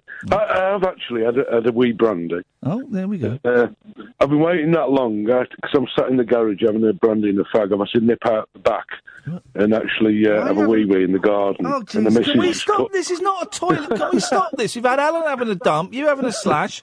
Let's just stop this now. The missus just caught me. She looked out the out the kitchen window and uh, went mad. Well, good for her. Why are you having a fag in the garage?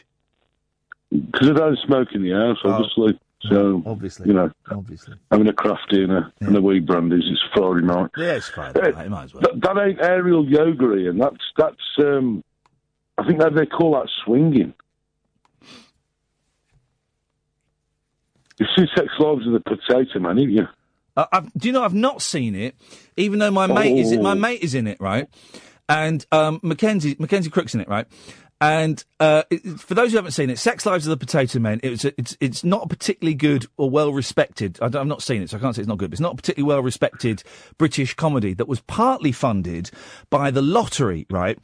And when it came out, it got terrible reviews, and it was even on the news. It was on the BBC News at nine o'clock or ten o'clock, whenever it is. I don't know when they have it, saying because people there were questions, I think, in the Houses of Parliament about whether lottery money should be. Um, Kate Robbins is in it about whether lottery money should be spent on um, films as bad as this. And I remember Mackenzie was devastated by it, and he would he texted me going, "I'm on. The, not only has it got bad one star in the paper, it's on the bloody news."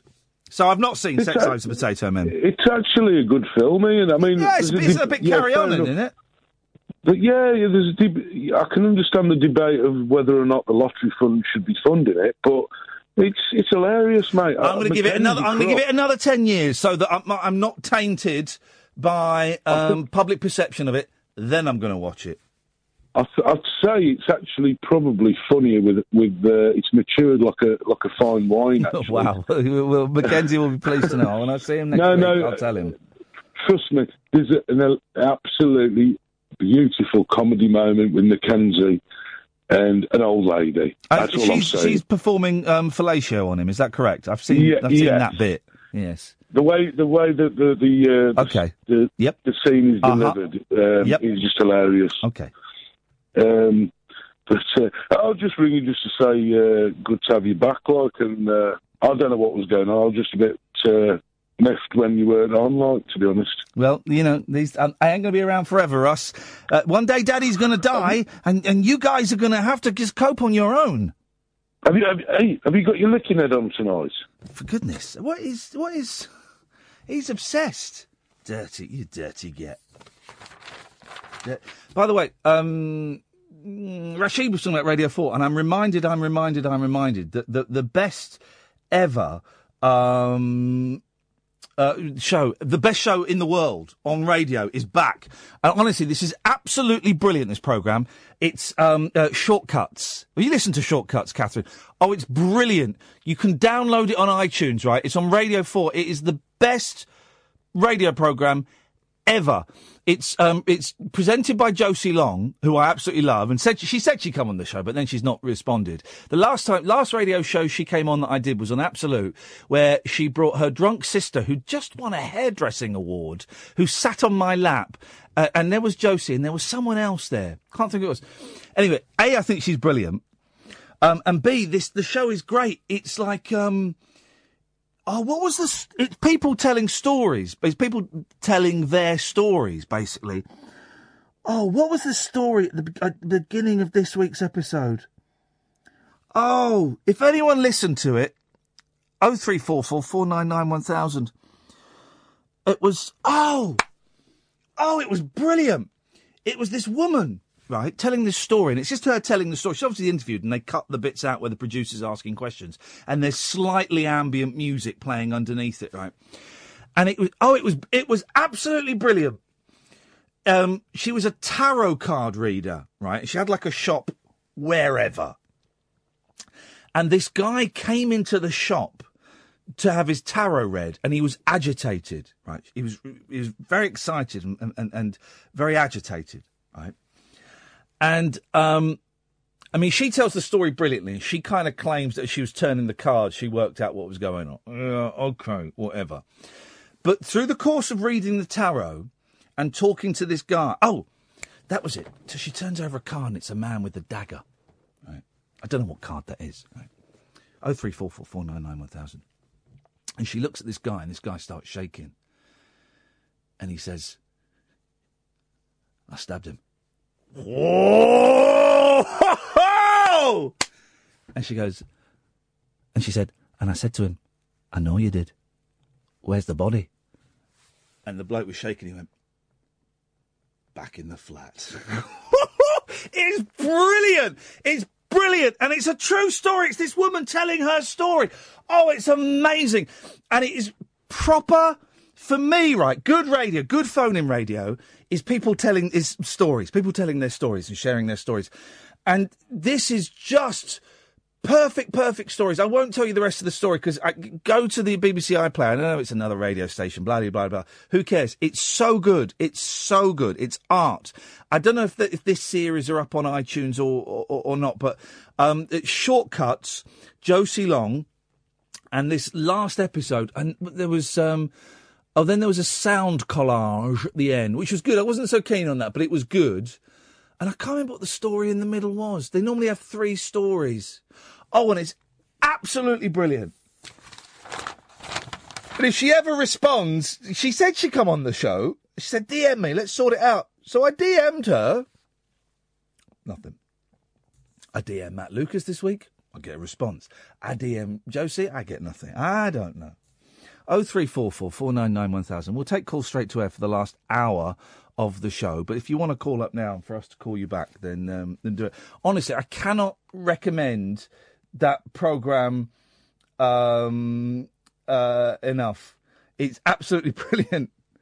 Oh, there we go. There's Mr. Tumble with a picture of a fag, and um, and my sister saying it reminds me reminds me of when Donald McIntyre went into hiding. Remember Donald McIntyre?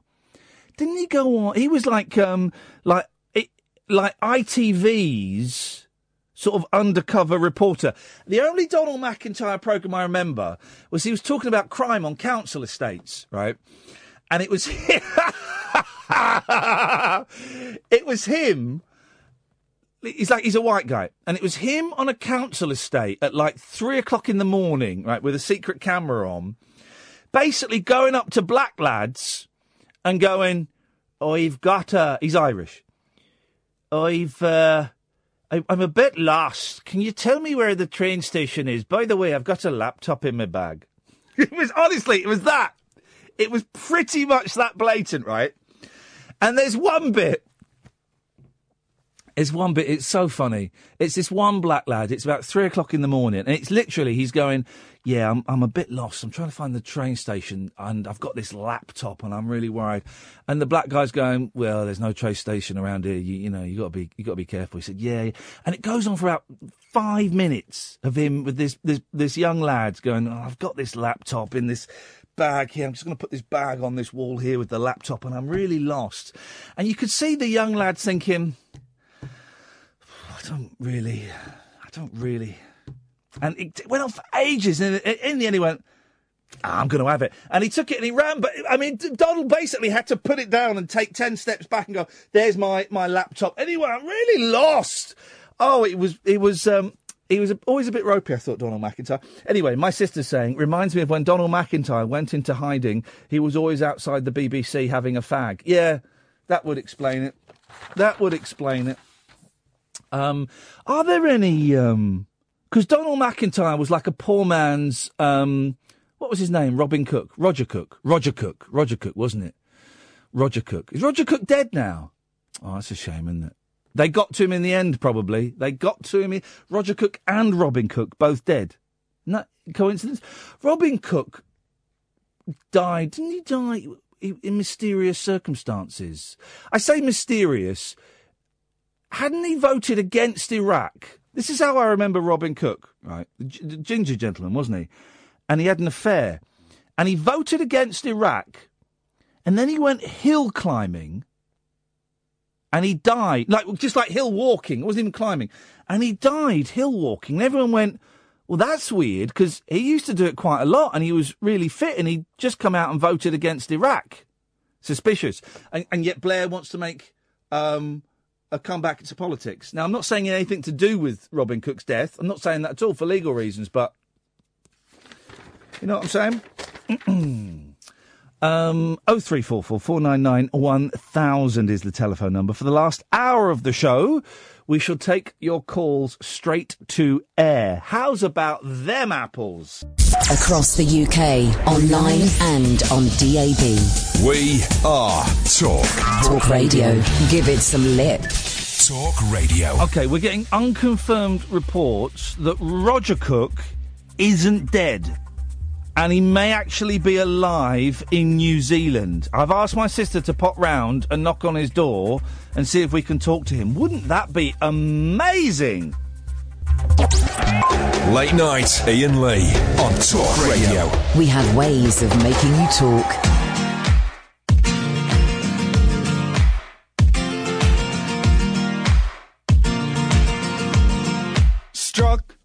By lightning sounds pretty frightening, but you know the chances are so small. Stuck by a bee sting, nothing but a bee thing. Better chance you're gonna buy it at the mall. But it's a 23 or 4 to 1 that you can fall in love by the end of this song. So get up, get up, tell the bookie put a bet, I'm not a damn thing will go wrong. The odds are that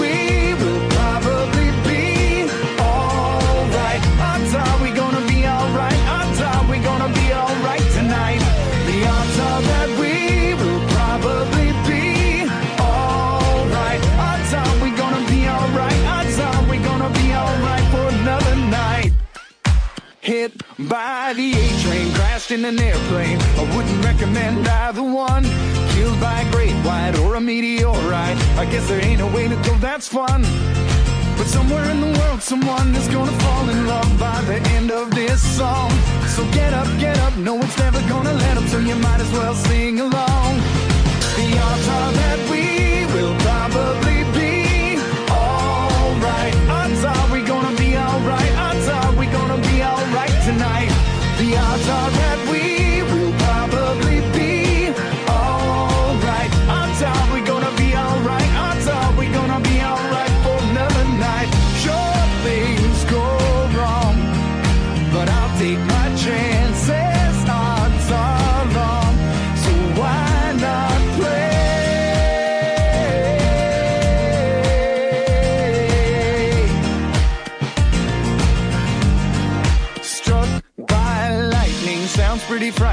but you know the chances are so small.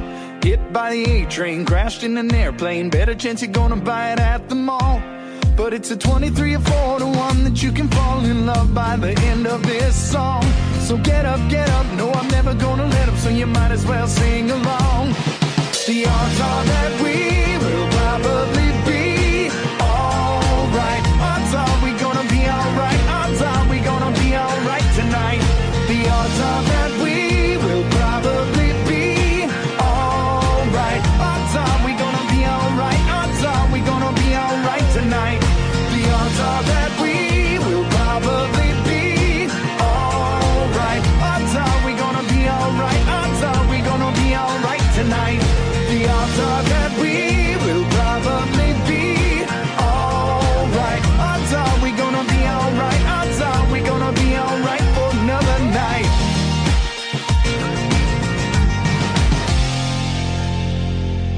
three four four four nine nine one thousand is the telephone number if you want to give us a call. We uh, we don't call you back in the last hour of the show on a Friday. Calls straight to air. You can call in about um, anything you want. Catherine, why don't you come in and um, take a load off, guys?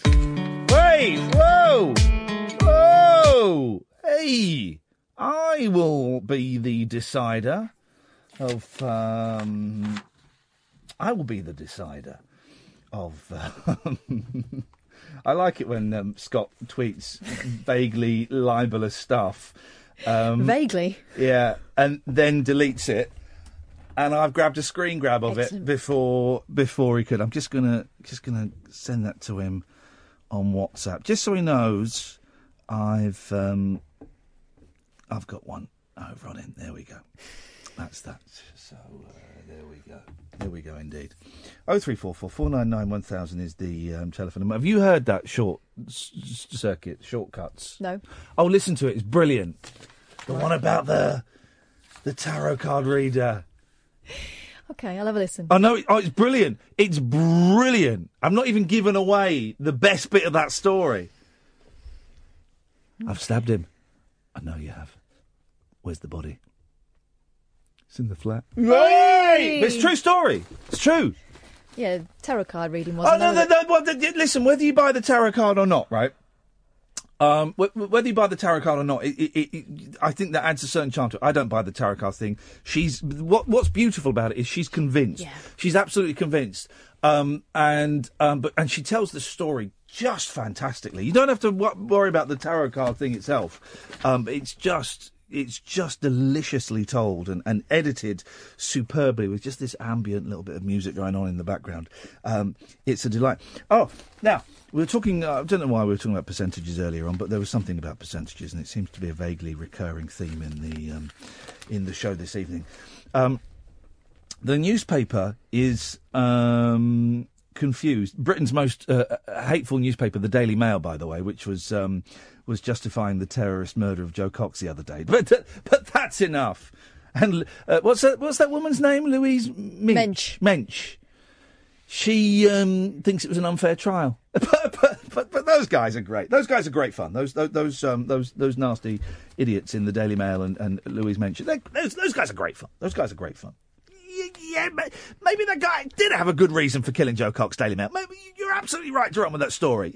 Hey, this story where we're suggesting that, that um, the terrorist um, racist that killed Jo Cox, where we're suggesting that, that maybe it was partly Jo Cox's fault because he was worried that his house was going to be taken by immigrants and she wouldn't help him. Anyone got a problem with that? No? Okay, it's going in the paper. Actually went in the paper.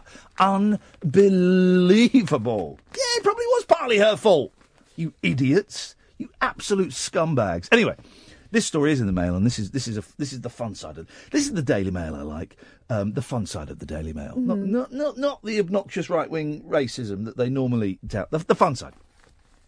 And the Daily Mail is surprised to hear that um, films that say they're based on a true story are mostly made up. They're Right. surprised by that. They're surprised. Everyone knows that when you say based on a true story, you know that that's hogwash. Also, based on a true story doesn't mean Doesn't it mean is anything. a true story. Doesn't mean anything. Doesn't mean anything. The best one is Fargo, where it says based on a true story, and it's not. Mm. They just um, the, the, the, they initially put the film out without that, and then they put that at the beginning to see what the reaction was, and, and people loved it all the more. Oh. So, a, but here we go. Blockbuster. But I know I, I want to say biopics, but it's biopics. No, I want to say Well, I don't know because I started saying biopics because you were saying that. Maybe- I always thought it was biopics. 'cause- maybe it is biopics because it's biography pictures. Yeah. Biopics are up to fifty-eight percent fiction. Study reveals. Jeez, Well, you don't say. This is from the Mail Foreign Service. What does that mean? you'd think they'd frown upon that. What does that even mean? We watch them expecting to see real life events portrayed reasonably faithfully. It's not a documentary. If you're an idiot, you do.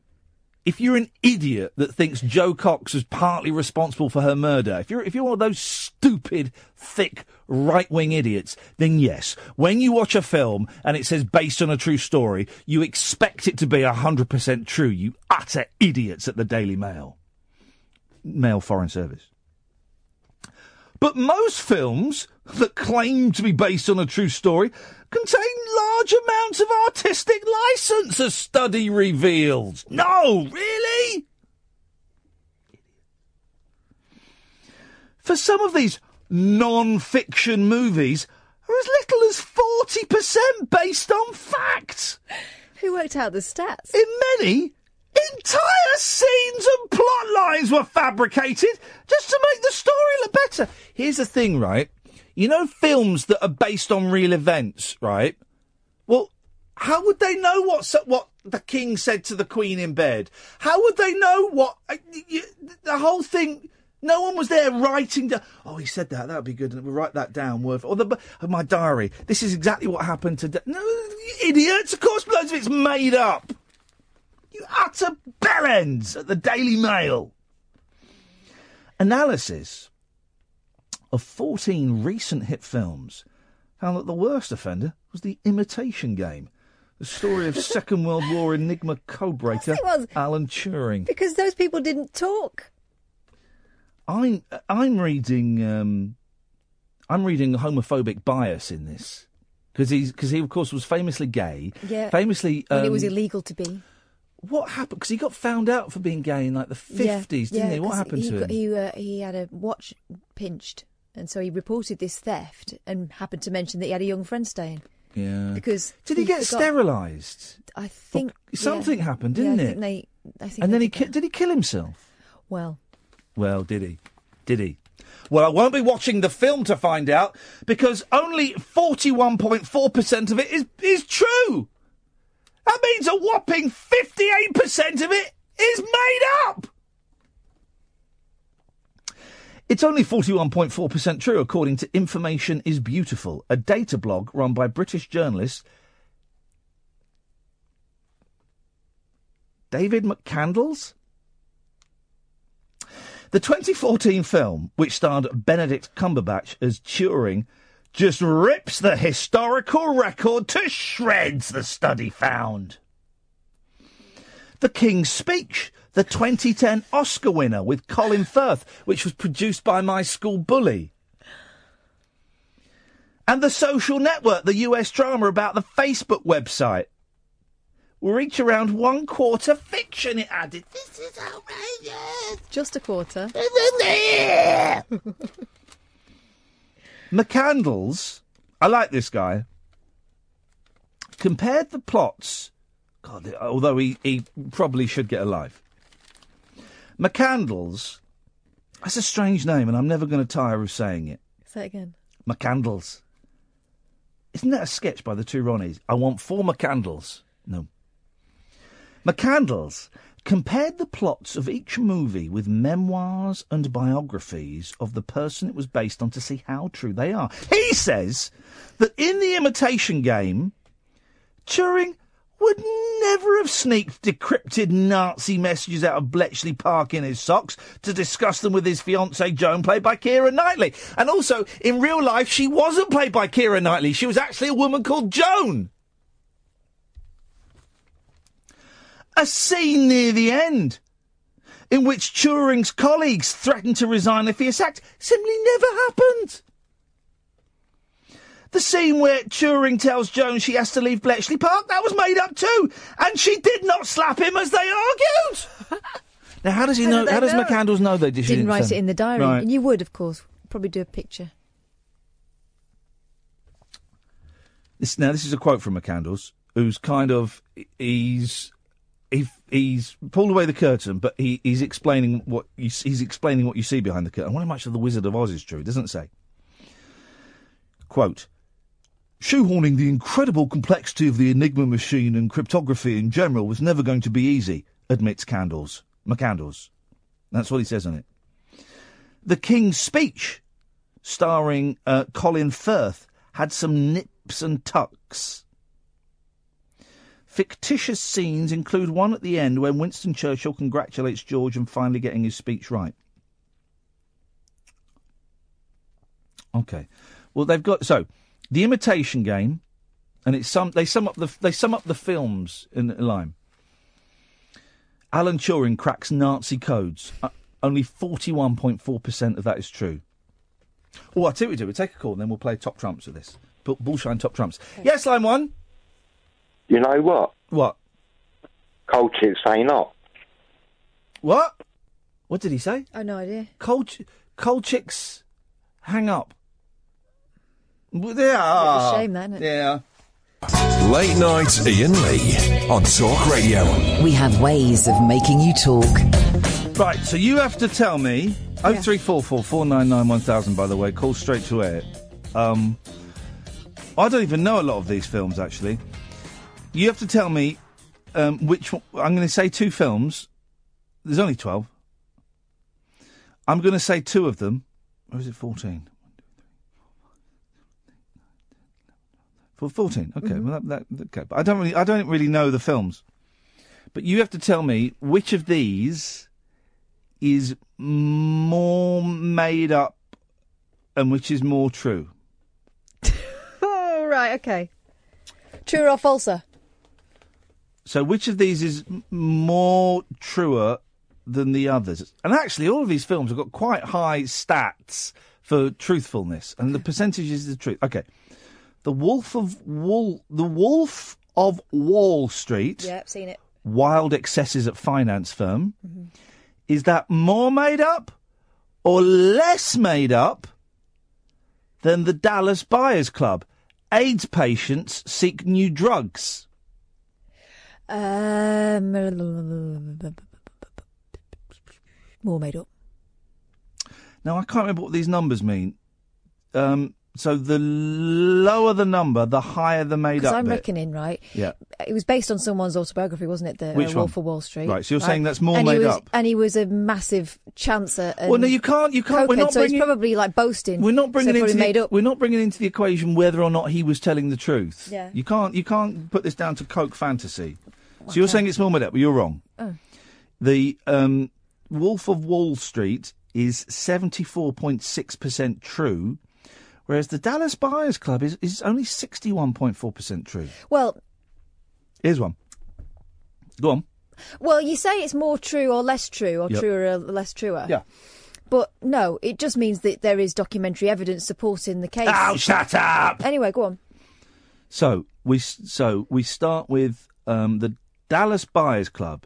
Mm. Is that more true or less true than Philomena? Oh. So it's AIDS patients seek new drugs versus mother forced to give up son. Right. Which of those is more true or less well, true? Philomena was written by a proper journalist, so Well, no, you're not. You you don't understand the game. The game isn't about the source material that it came from. The game is about the film. You- You're as dumb as the Mail Foreign Service here. The the the question is the film, not the you book. have to get personal about it, man. I'm just trying to play your stupid game. Less true. Which one? Don't care. Well, Oh, well, come on, care. Yeah, that's um. What did the numbers mean? So the the the higher the number, the more true it is. Yeah, that's less true. Good. So Philomena, is more true. is it more true or less true than Spotlight? Church sex abuse exposed. Ooh. So it's mother forced to give up son versus church sex abuse exposed. Which one is more true? Spotlight. Yeah, Spotlight's well true, 81.6%. Here we go. Now we're getting into um, some serious, we're getting into the serious stuff now. Is Spotlight, church sex abuse exposed, more true or less true than 12 years a slave? Kidnap man's plantation Oh. ordeal. Right. Well, it's more true. What you- What you're saying is Spotlight is Spotlight's more true. racist. 12 years a slave is more true. Uh, no. Yes, it is. At 88.1%. Why do you say it's not true? Because it's well old and like the source material will be all like like raggedy and that. That's racist. You can't call them raggedy. Oh. An 88.1% rating was given to 12 Years a Slave, directed by British filmmaker Steve McQueen. Anyone else think he should be made to change his name? Because every time they talk about a Steve McQueen film, I think, I've not seen, oh, that guy. That's not, that's, that's cashing in on, on the big man's name. Um, it's based on the memoir of Solomon Northup, a free man who became a slave in the 1850s. Yeah. The study said, while there was a touch of dramatic license, the most gut wrenching scenes really happened. That's if we can believe this Solomon Northup character. Um, all right, let's do another one. So we've got 12 years a slave. Is that more true or less true? hmm Than Captain Phillips, ship hijacked by pirates. Which one is more true? Left true.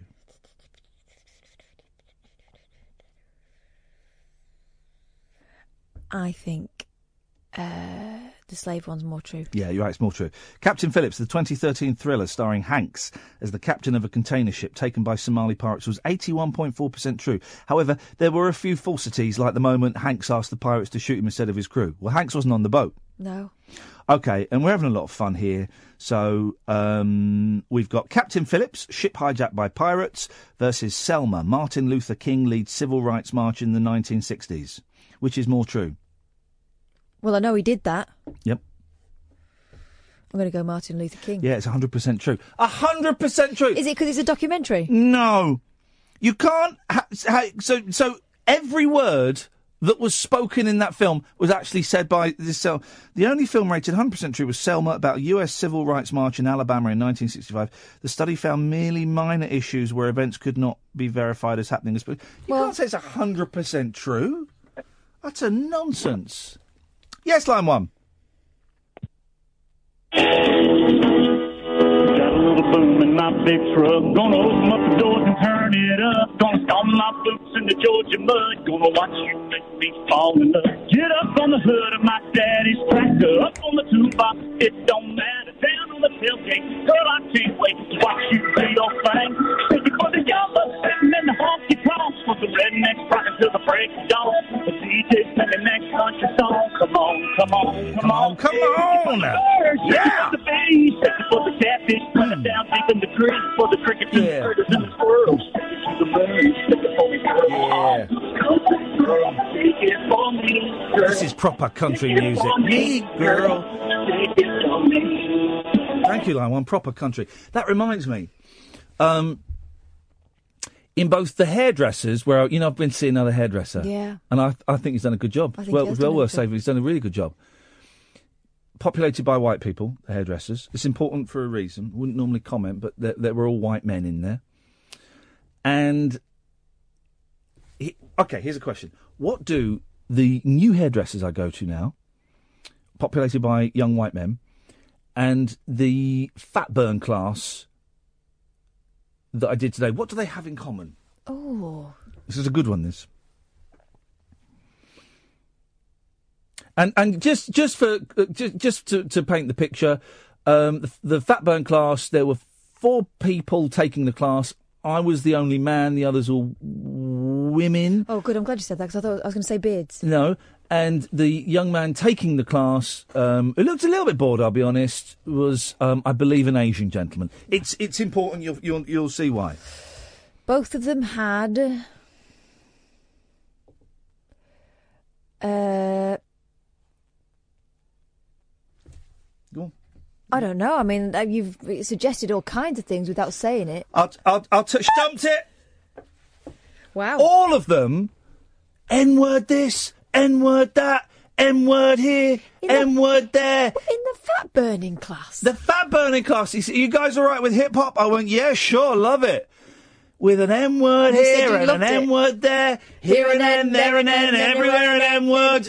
Honestly, I couldn't believe. I didn't know where to look. I don't think you're allowed to play that stuff. No, it was all over, and it was, and it was like, I've got, um, I've got M words in the graveyard, M words in the state.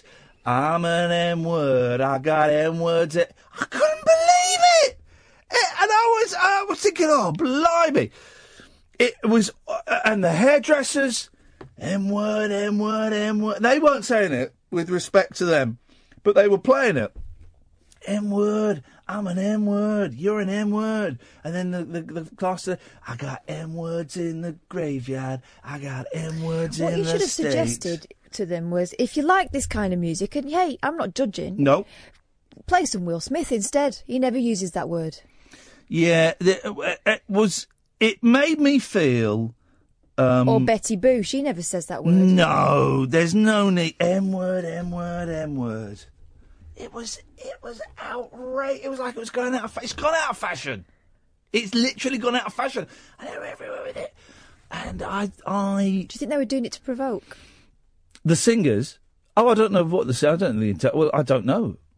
Um, I don't know. You know the the word will. You know the word will. co- That word will come back round again, and we'll be able to say. Yeah, but it's not our decision as to when that happens. And I say Oh. ours as being white white oh, people. shut up! Come, it's all. It's Oh no no no no no. it's two syllables. It's a word. Oh yeah yeah, but it's too No. it's too loaded. no, Yes, it is. I don't buy into that. I don't buy into that. Yeah, but you wouldn't say it. Um, well, I just recorded myself saying it when I dumped it, and I've sent it to my friend, so I would say it. I don't. You wouldn't use it in common parlance, though. You know it's a loaded word. Well, it is a loaded word, but that's not my responsibility. That's not my. That's not my fault. I don't agree with. I don't agree. Um, that word. I don't agree that there are words, some words that we shouldn't No, say. but there are some words that you wouldn't say out because it's like you wouldn't call you wouldn't call me some words. I call you most words. I've called you most words. I, I have. All right. If you were trying to be nice, you wouldn't call me most words. I mean, I'm not going to go up to a group of black Exactly. people and, and well, So you know that it's a special word then. Have you ever seen um, um, uh, Nathan Barley? No. It's good. Written by Charlie Brooker and Chris Morris. It's good. Fella in that says it all the time. He says, hello, me M words. Is he supposed to be an idiot? Yeah. Well, then there you go. Yeah, but I don't buy into this thing that um maybe I'm alt right. I think I'm alt right. Does all right come from control alt return? I think it's just because they can't spell alternative. Um no, I don't think that words I don't I don't buy into the words having power. Okay. So you don't mind if your kids say them then? Oh, my oh, there was we were watching um the boys really like the um, Fantastic Four films. I've discovered they're a little bit from ten years ago. They made a Fantastic Four film last year, but they made it all like sexy and stuff. What did they do? No one told me. Anyway, so we were watching the Fantastic Four films, and there was a bit in it today where Doctor Doom is is having a fight with um no, where the Flame is having a fight with the Silver Surfer, right? And he gets not sent back to Earth, and he kind of almost dies and stuff. And he goes, "Holy crap!" Thinking, And the boys went, Holy crackle! I said, What? He just said, Holy crackle! I went, Yeah, he did. He said, Holy crackle. That's exactly what he said. Yes, line one. Yeah, hi, Iain. Hi. Hello. Um, you were talking about films earlier not being true. Yes, apparently they're not. Yeah, I know one that's 100% true, definite 100%. Oh, yeah, go on. Uh, have you heard of um, Chitty Chitty Bang Bang? No, what's that about? It's about a car that can fly. Hmm. And I actually saw the real car in Beaulieu Motor Museum. And was it flying? It was um, hovering. Wow. Um, and it's and it's it's is it a documentary? What, what was it called again? Chitty Chitty Bang Bang. All right, I'll have to look that up over the weekend. That sounds great. Yeah, I think you'll like it. Because they have developed flying cars, haven't they, in Japan and parts of America? And, Yeah, they have, and, on, yeah, and so- on some farms run by eccentric inventors. So um, there's no reason I should doubt that. No, that's evidence, isn't it? Thank you, caller. I appreciate that. Chitty chitty bang bang. It sounds good. Let's go to line two. Two, you're on the wireless. Hello, Iain. Hello, line two. Do you not think it's a bit bad practice talking about your new haircut when you're not broadcasting it on Periscope? um, it's a little bit selfish of me. Let's just say those guys did a good job. I think I'll be going back. All right, so check whether you were broadcasting, and it did get mad as beard envy as well. I'm So gonna. not I tell you what I'm gonna do is I'm gonna take a picture and I've got your details. I'm gonna WhatsApp you immediately after the show. I'm not. Late night, Iain Lee on Talk Radio. We'll get you talking. Oh three four four four nine nine one thousand is the um, telephone number if you want to give us a call. Oh, worst. Genuinely, this is a bad story, right? Worst story of the day, and I, I've been fascinated by this story because it's so horrific. The guy that um, his car wouldn't slow down. Did you hear about this? No. Oh God, it's awful. I mean, it's genuinely awful. Um, this guy phones up. Oh, well, I re- let me read you the story. A company director dialed 999 claiming his cruise control was stuck open as he hurtled along a motorway at 120 miles per hour, an inquest heard. Oh my god. In a terrifying eight minute call, which they played at the inquest, Kaushal Gandhi told emergency services his car was speeding out of control down the M40. This is horrific. I mean, really upsetting, but fascinating. I've had nightmares like this. The harrowing call was played at his inquest. Such a sad story, so sad. And the the the, the The car, listen, you listen to the slimy car people. The harrowing call was played at his inquest, which heard how the 32 year old struggled at the controls of his white Skoda Octavia as it reached 119 miles per hour before the final impact. In the call, he said, It's not letting me stop. It shows 70 miles per hour, but I'm going much faster than this. This next bit is gross. The call ended as Mr. Gandhi's car ploughed into a stationary lorry, decapitating him. Oh my god. Right. Awful. Right. Eight minutes he's on there. Right. Terrifying. Oh, I mean, just, just such a sad story. Right. But a coroner was told that the car's electronic systems failed to provide any evidence of vehicle defects. Evidence showed that the accelerator pedal was fully depressed five seconds before the crash and no braking was recorded. Now, right, so the car, the, the, the car people are going, well, well no, it, the, the computer doesn't show any of that and it shows that he had accelerated and he didn't press the brake. Now, not in any way comparing the two things, but remember when we worked at the BBC and we got a new studio Mm. that kept crashing? Yeah. Right. And it, it kept crashing, and we were doing a show one Saturday, and it just kept crashing, and it was a nightmare. I didn't use crashing, I don't, perhaps I should use a different word, but it kept breaking down. And there was a technical expert there who came in on Monday and said, Well, I've checked the computer log, and it shows that nothing was wrong. And I said, Well, it was wrong because it wasn't working. Well, the log said it wasn't wrong. The log said everything worked perfectly. And I said, Well, could you not for a second consider the possibility that the studio was working so badly that the log didn't work? That not only was the studio going wrong, that the log was going wrong. And this guy couldn't g- comprehend that as a possibility. Right? Surely that's a possibility here that this, the computer system was so screwed up that it wasn't recording accurately the accelerator pressing and the brake And isn't it highly, highly unlikely that someone would have an eight minute phone call Yeah. pleading for help if they were doing that themselves? The, it's such a sad story. The inquest in Beaconsfield, Buckinghamshire, heard that the motorist told police his car was driving itself as it reached 119 miles per hour two seconds before the collision. Happened shortly after 3 a.m. on February the 2nd, while the lorry was parked in a lay-by for the night. It then goes into details of, of, of the, the, crash, and um, you know, I- I think we've heard enough, so we don't need to read that. Um, he, he- on the phone, he's saying, "My car is not coming out of the cruise control. I've just passed the exit of the M40 towards Slough. God, I know that very well. It's not letting me stop. The speedometer shows 70, but I think I'm going much faster." The Thames Valley Police call handler said, "Can you try to control the car's speed using your gears?" I'm trying. It is not stopping at neutral, said Mr. Gandhi, before a faint beep could be heard as he tried turning off his engine by pressing the start stop button. I've kept pressing the button, but all it makes is a noise, he said. My speed is increasing. I think what has happened was I tried to change the mode on the car because I was on the sports mode. I pressed the button to come onto the normal mode. Oh, it's, it's too upsetting to read all of it. Um, the call taker was then heard asking if he tried pulling on the handbrake. I haven't tried it because at this speed I'm not sure what will happen. I'm in the middle lane. Do you want me to try the handbrake? The call handler got no response to a question and then the crash happened. Oh, God. Oh God. Um, Martin Clatworthy, a vehicle data examiner for Volkswagen, the maker of the Skoda, said there is no indication that there was any error or problem with any of the electronic systems of the car in the five seconds leading up to the collision. But senior coroner Crispin Butler um, ruled out the suggestion that um, uh, Mr. Gandhi had committed suicide.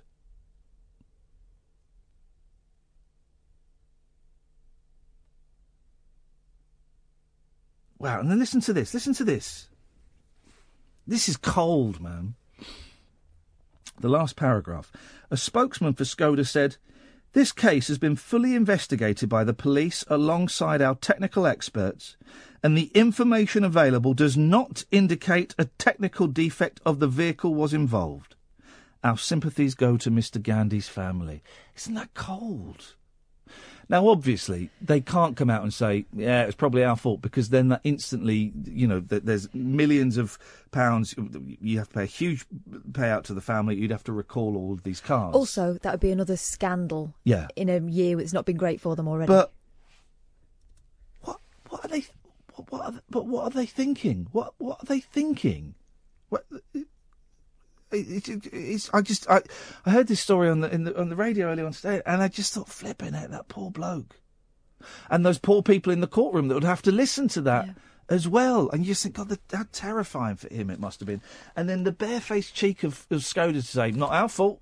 The computer the computer says no, it's that couched- nothing happened. It's couched in legal yeah. terms, isn't it? Isn't There it? is nothing to say that that happened. His name was Kaushal Gandhi, and uh, he lived in um, where did he live? He lived in Harrow, in West London. Sad that. It's terrible. Really sad. Um, oh three four four four nine nine one thousand. We'll take a break. Calls after this. The radio show for people who know the best part of the day is the night. Late night Iain Lee on Talk Radio. We have ways of making you talk. Um, let's go to line one. One, you're on the wireless. Here's the story. Ah, I meant to play this earlier on. Mrs. Brady died today. Florence Henderson. like their mother, the youngest one in curls. Here's story of Annie Brady. 82, I think, which is, you know, it's, it's not bad going. I used to love the Brady Bunch.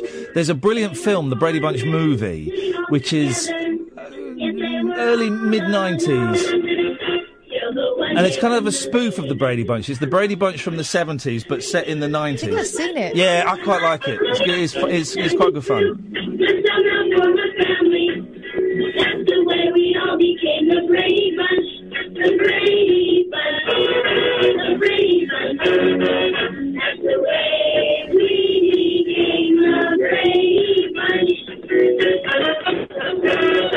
Yeah, thank you. I meant to play that. So the Brady Bunch, right, was this brilliant sitcom, and um, it ran for I don't know, I think four or five years, right, and then it finished, and then I tweeted this the other day, so I'm kind of partly the curse. Um, and then in the 80s, they made like a few Brady Bunch reunion movies, right, where it's the original family. And then they made this kind of, this postmodern Brady Bunch thing, I guess, in about 19, I'm, I'm trying to work out, because Davy Jones is in it, I'm trying to work out by the length of his mullet. It's about 1993, I think. Um, and it's like the Brady Bunch from the 70s, but they're, they're in the 90s and they're out of place. It's brilliant. It's really funny and really clever. But once the Brady Bunch series finished, um, they gave them two series or two seasons. They gave them a variety show. Right. It's the weirdest, weirdest thing. So it's the Brady Bunch, but they're still a family, but they're hosting a variety show, and it's got a fake Jan. It's a different Jan in it, and th- they they come out and they they sing songs. It's the, let me just. Uh, I mean the, the, the Brady Bunch variety hour. Is it the Brady Bunch variety hours hour? It's the weirdest. Um, here we go. This is them doing something called disco medley. This is the Brady Bunch family. Well, we're ready to do the introduction to the finale. Where are the uh, kids? They're not coming out for this one, honey. We're going to do this by ourselves. We always do this with the kids. Well, the kids are going to be singing and dancing disco songs, and they didn't figure they'd have enough energy for the introduction, too. Oh, wait a minute. Aren't we going to dance and sing? Well, sure. What makes the kids think we've got the energy to do this introduction? Kids, honey. Isn't it They weird? think if we can have six of them, there's just no end to our energy. They think we're bionic. Maybe they're right. Maybe they're wrong.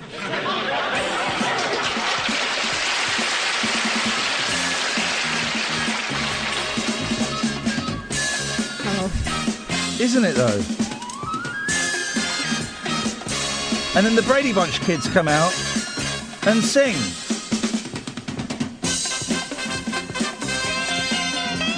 They don't sing very well. The beat around.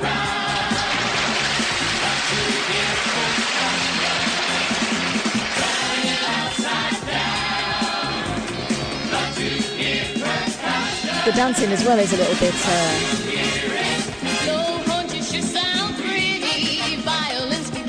It's fake Jan. She's not the real Jan.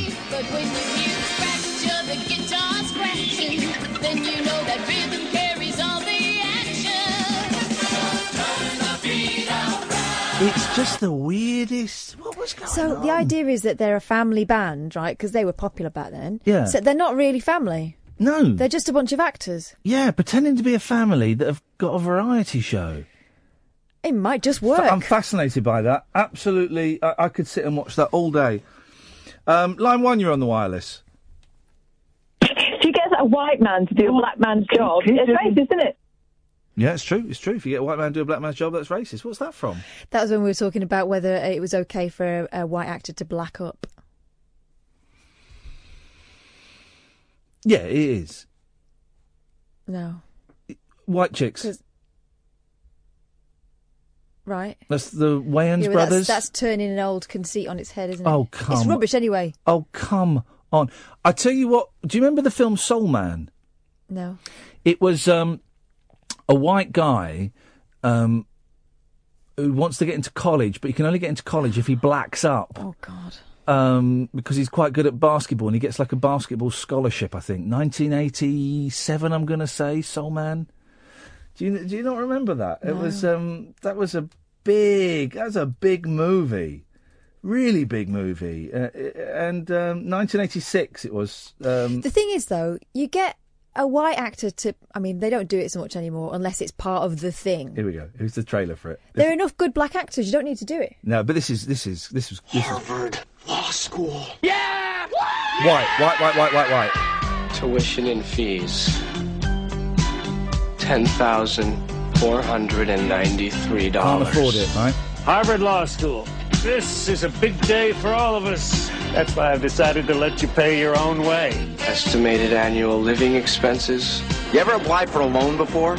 Seven thousand five hundred dollars. Mr. Watson, you don't pay your bills. Get out. Total for three years of law school.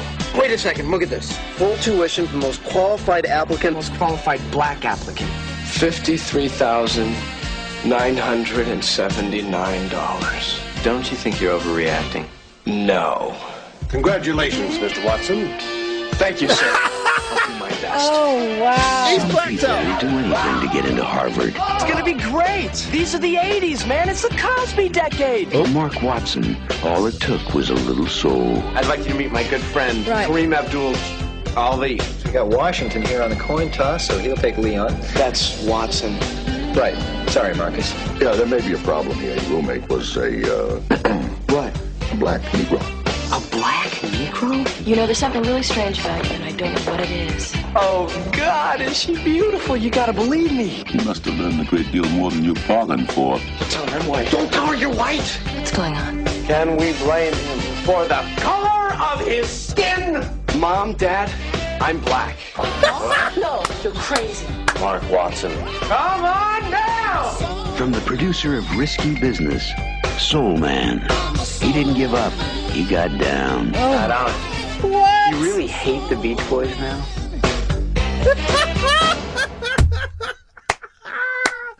He didn't give up. He got down. Wow. What you didn't see, because it's the radio, was him doing impersonations of Stevie Wonder, Yeah, yeah. Prince.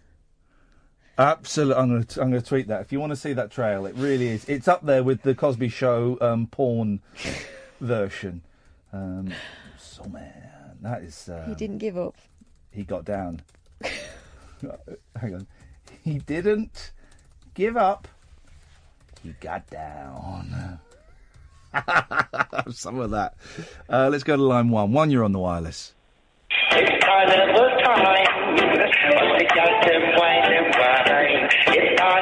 time.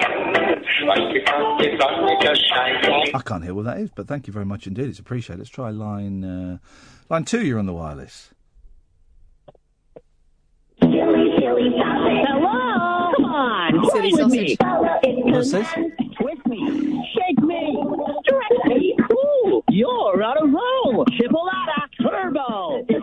Silly sausage. Right, it's a new game. Yeah, It looks like a big red. it sounds fun. Yeah, it's. It looks like a big red sausage. Yeah, It's like bop it, yeah. but it makes demands like that. Twist it, dip it, pass it, and then it goes. Oh, from like the how- film Sausage Party. Is it? Is it no, rude? I don't Is it rude? It's, no, no, but it sounds rude, but it's not. It's Oh. on sale, the general sale for children. Oh, well, uh, yes, line one. Hello there, I'm a first time caller. My name's Justice. I'm 17 years old, and I'd like to challenge you to a rap battle. I'm in. Are you challenging me or Cass? You know what? I just do this when I'm nervous. My name's not Justice. I'm, my name's Justin. I'm 42 years old. Oh. And um, I, I don't know why I do this rap battle thing. It's just nerves, is it, that makes it makes the, the, the rap battle is, thing? Take a deep breath, Justin. Justice? Justin? I'm really, I'm really sorry. You should be. I mean, you, you've embarrassed yourself, but but but but it's not your fault if you're nervous. Tick. Do you want to have a little lie down? I'm, I'm actually lying down as we speak. Maybe you should have a stand up. Just give me a minute. Well. Um. All right. Um. Yeah. I think I'll call again on Monday. Okay, so, so the rap battle's not happening then. to think about it. The rap battle's not going to happen then, is it? Uh, I haven't had a rap battle since I was 37. I think I'm a bit out of out of sorts. Okay, so so uh, so unless I'm, you got uh, unless you got any fat baits on tap. So I'm I, I've got fat beats coming out my ass. Ooh, well, go on then. I'll give it a try. All right, uh, once. let me get some. Let me get some fat beats. Hang on a second. There we go. Fat beat. Oh, hang on, Grandad. I'm oh, I'm not, oh, Grandad. Let me show you how. Oh, no. What's what's what's happened to your granddad? I'm not supposed to be on the phone this late. I'll have to call back. So okay, he's bottling out of um, fat beats. Yeah. Save yeah. it. Oh, yeah, yeah. I won't. I won't. We'll have that in there. Nice fat beats. Um, oh three four four four nine nine one thousand. What did you get for uh, Black Friday? Didn't buy anything because um, I don't call it Black Friday. I call it Friday, Okay. And uh, don't really believe in it. Well, that's um, a little bit disappointing. What did you get? Um, Soul Man on DVD. Probably can't make that joke. Well, you did. Well, these things happen. No, I don't. No, I don't like it. I don't like all these people telling me I'm supposed to buy stuff just because it's a Yeah, special it's day. silly, isn't it? It's silly. Yeah. I want to buy stuff. I buy stuff. Um, Costa called us fatty fat. Oh, I saw that. Humiliated at coffee shop. Scrawl on receipt. A couple were humiliated after a Costa worker wrote fatty fat on their coffee Well, receipt. They didn't just write fatty fat, Do did they they? still do that thing in Starbucks or they take your name? Because I always call myself Dick. Because I hate that. What's your name? It's Just, just, no other shop where you buy things do they ask what your name is so they can write it and go, Dick! 15 stone Sherry White had ordered a latte and 13 stone, well, 13 stone's nothing. 15 stone's not that much. Uh, Robert had an Americano with full fat milk. They were stunned when they noticed the scrawled insult on their £5.25 pound, pence bill. They confronted. Uh, just get my notes.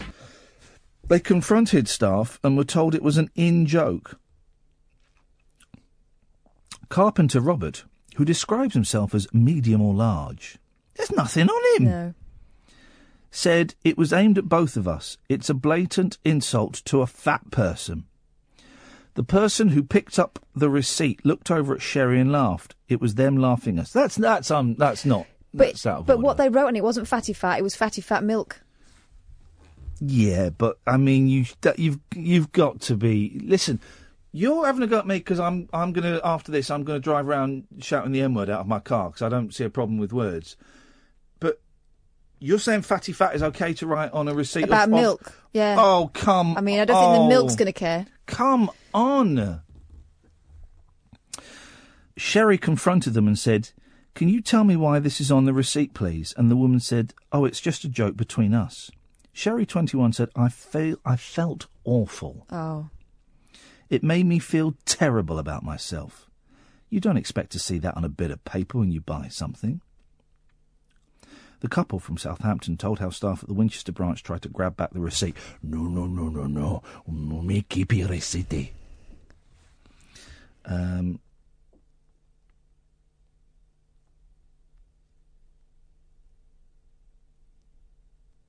oh, sorry, this fire service person was sacked for using uh, using um, bad language. Well, I, I, I think we're done here. I think we're done here.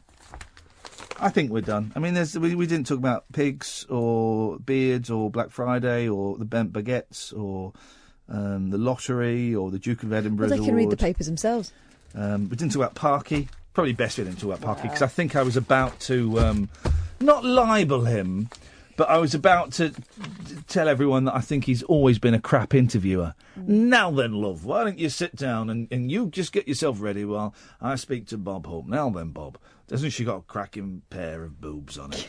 now, now then, I absolutely love Michael Bublé. Oh, Michael! Oh, here comes Michael Bublé and Robbie Williams. Oh, Michael Bublé and Robbie Williams, one at both ends. What? Oh yes, I'm in a, I'm in a, I'm a singer sandwich with Michael Bublé and Robbie Williams. This is oh bukkake. Wow, I really did miss that episode. Talk Radio. Talk and entertainment across the nation. Talk Radio. Give it some lip.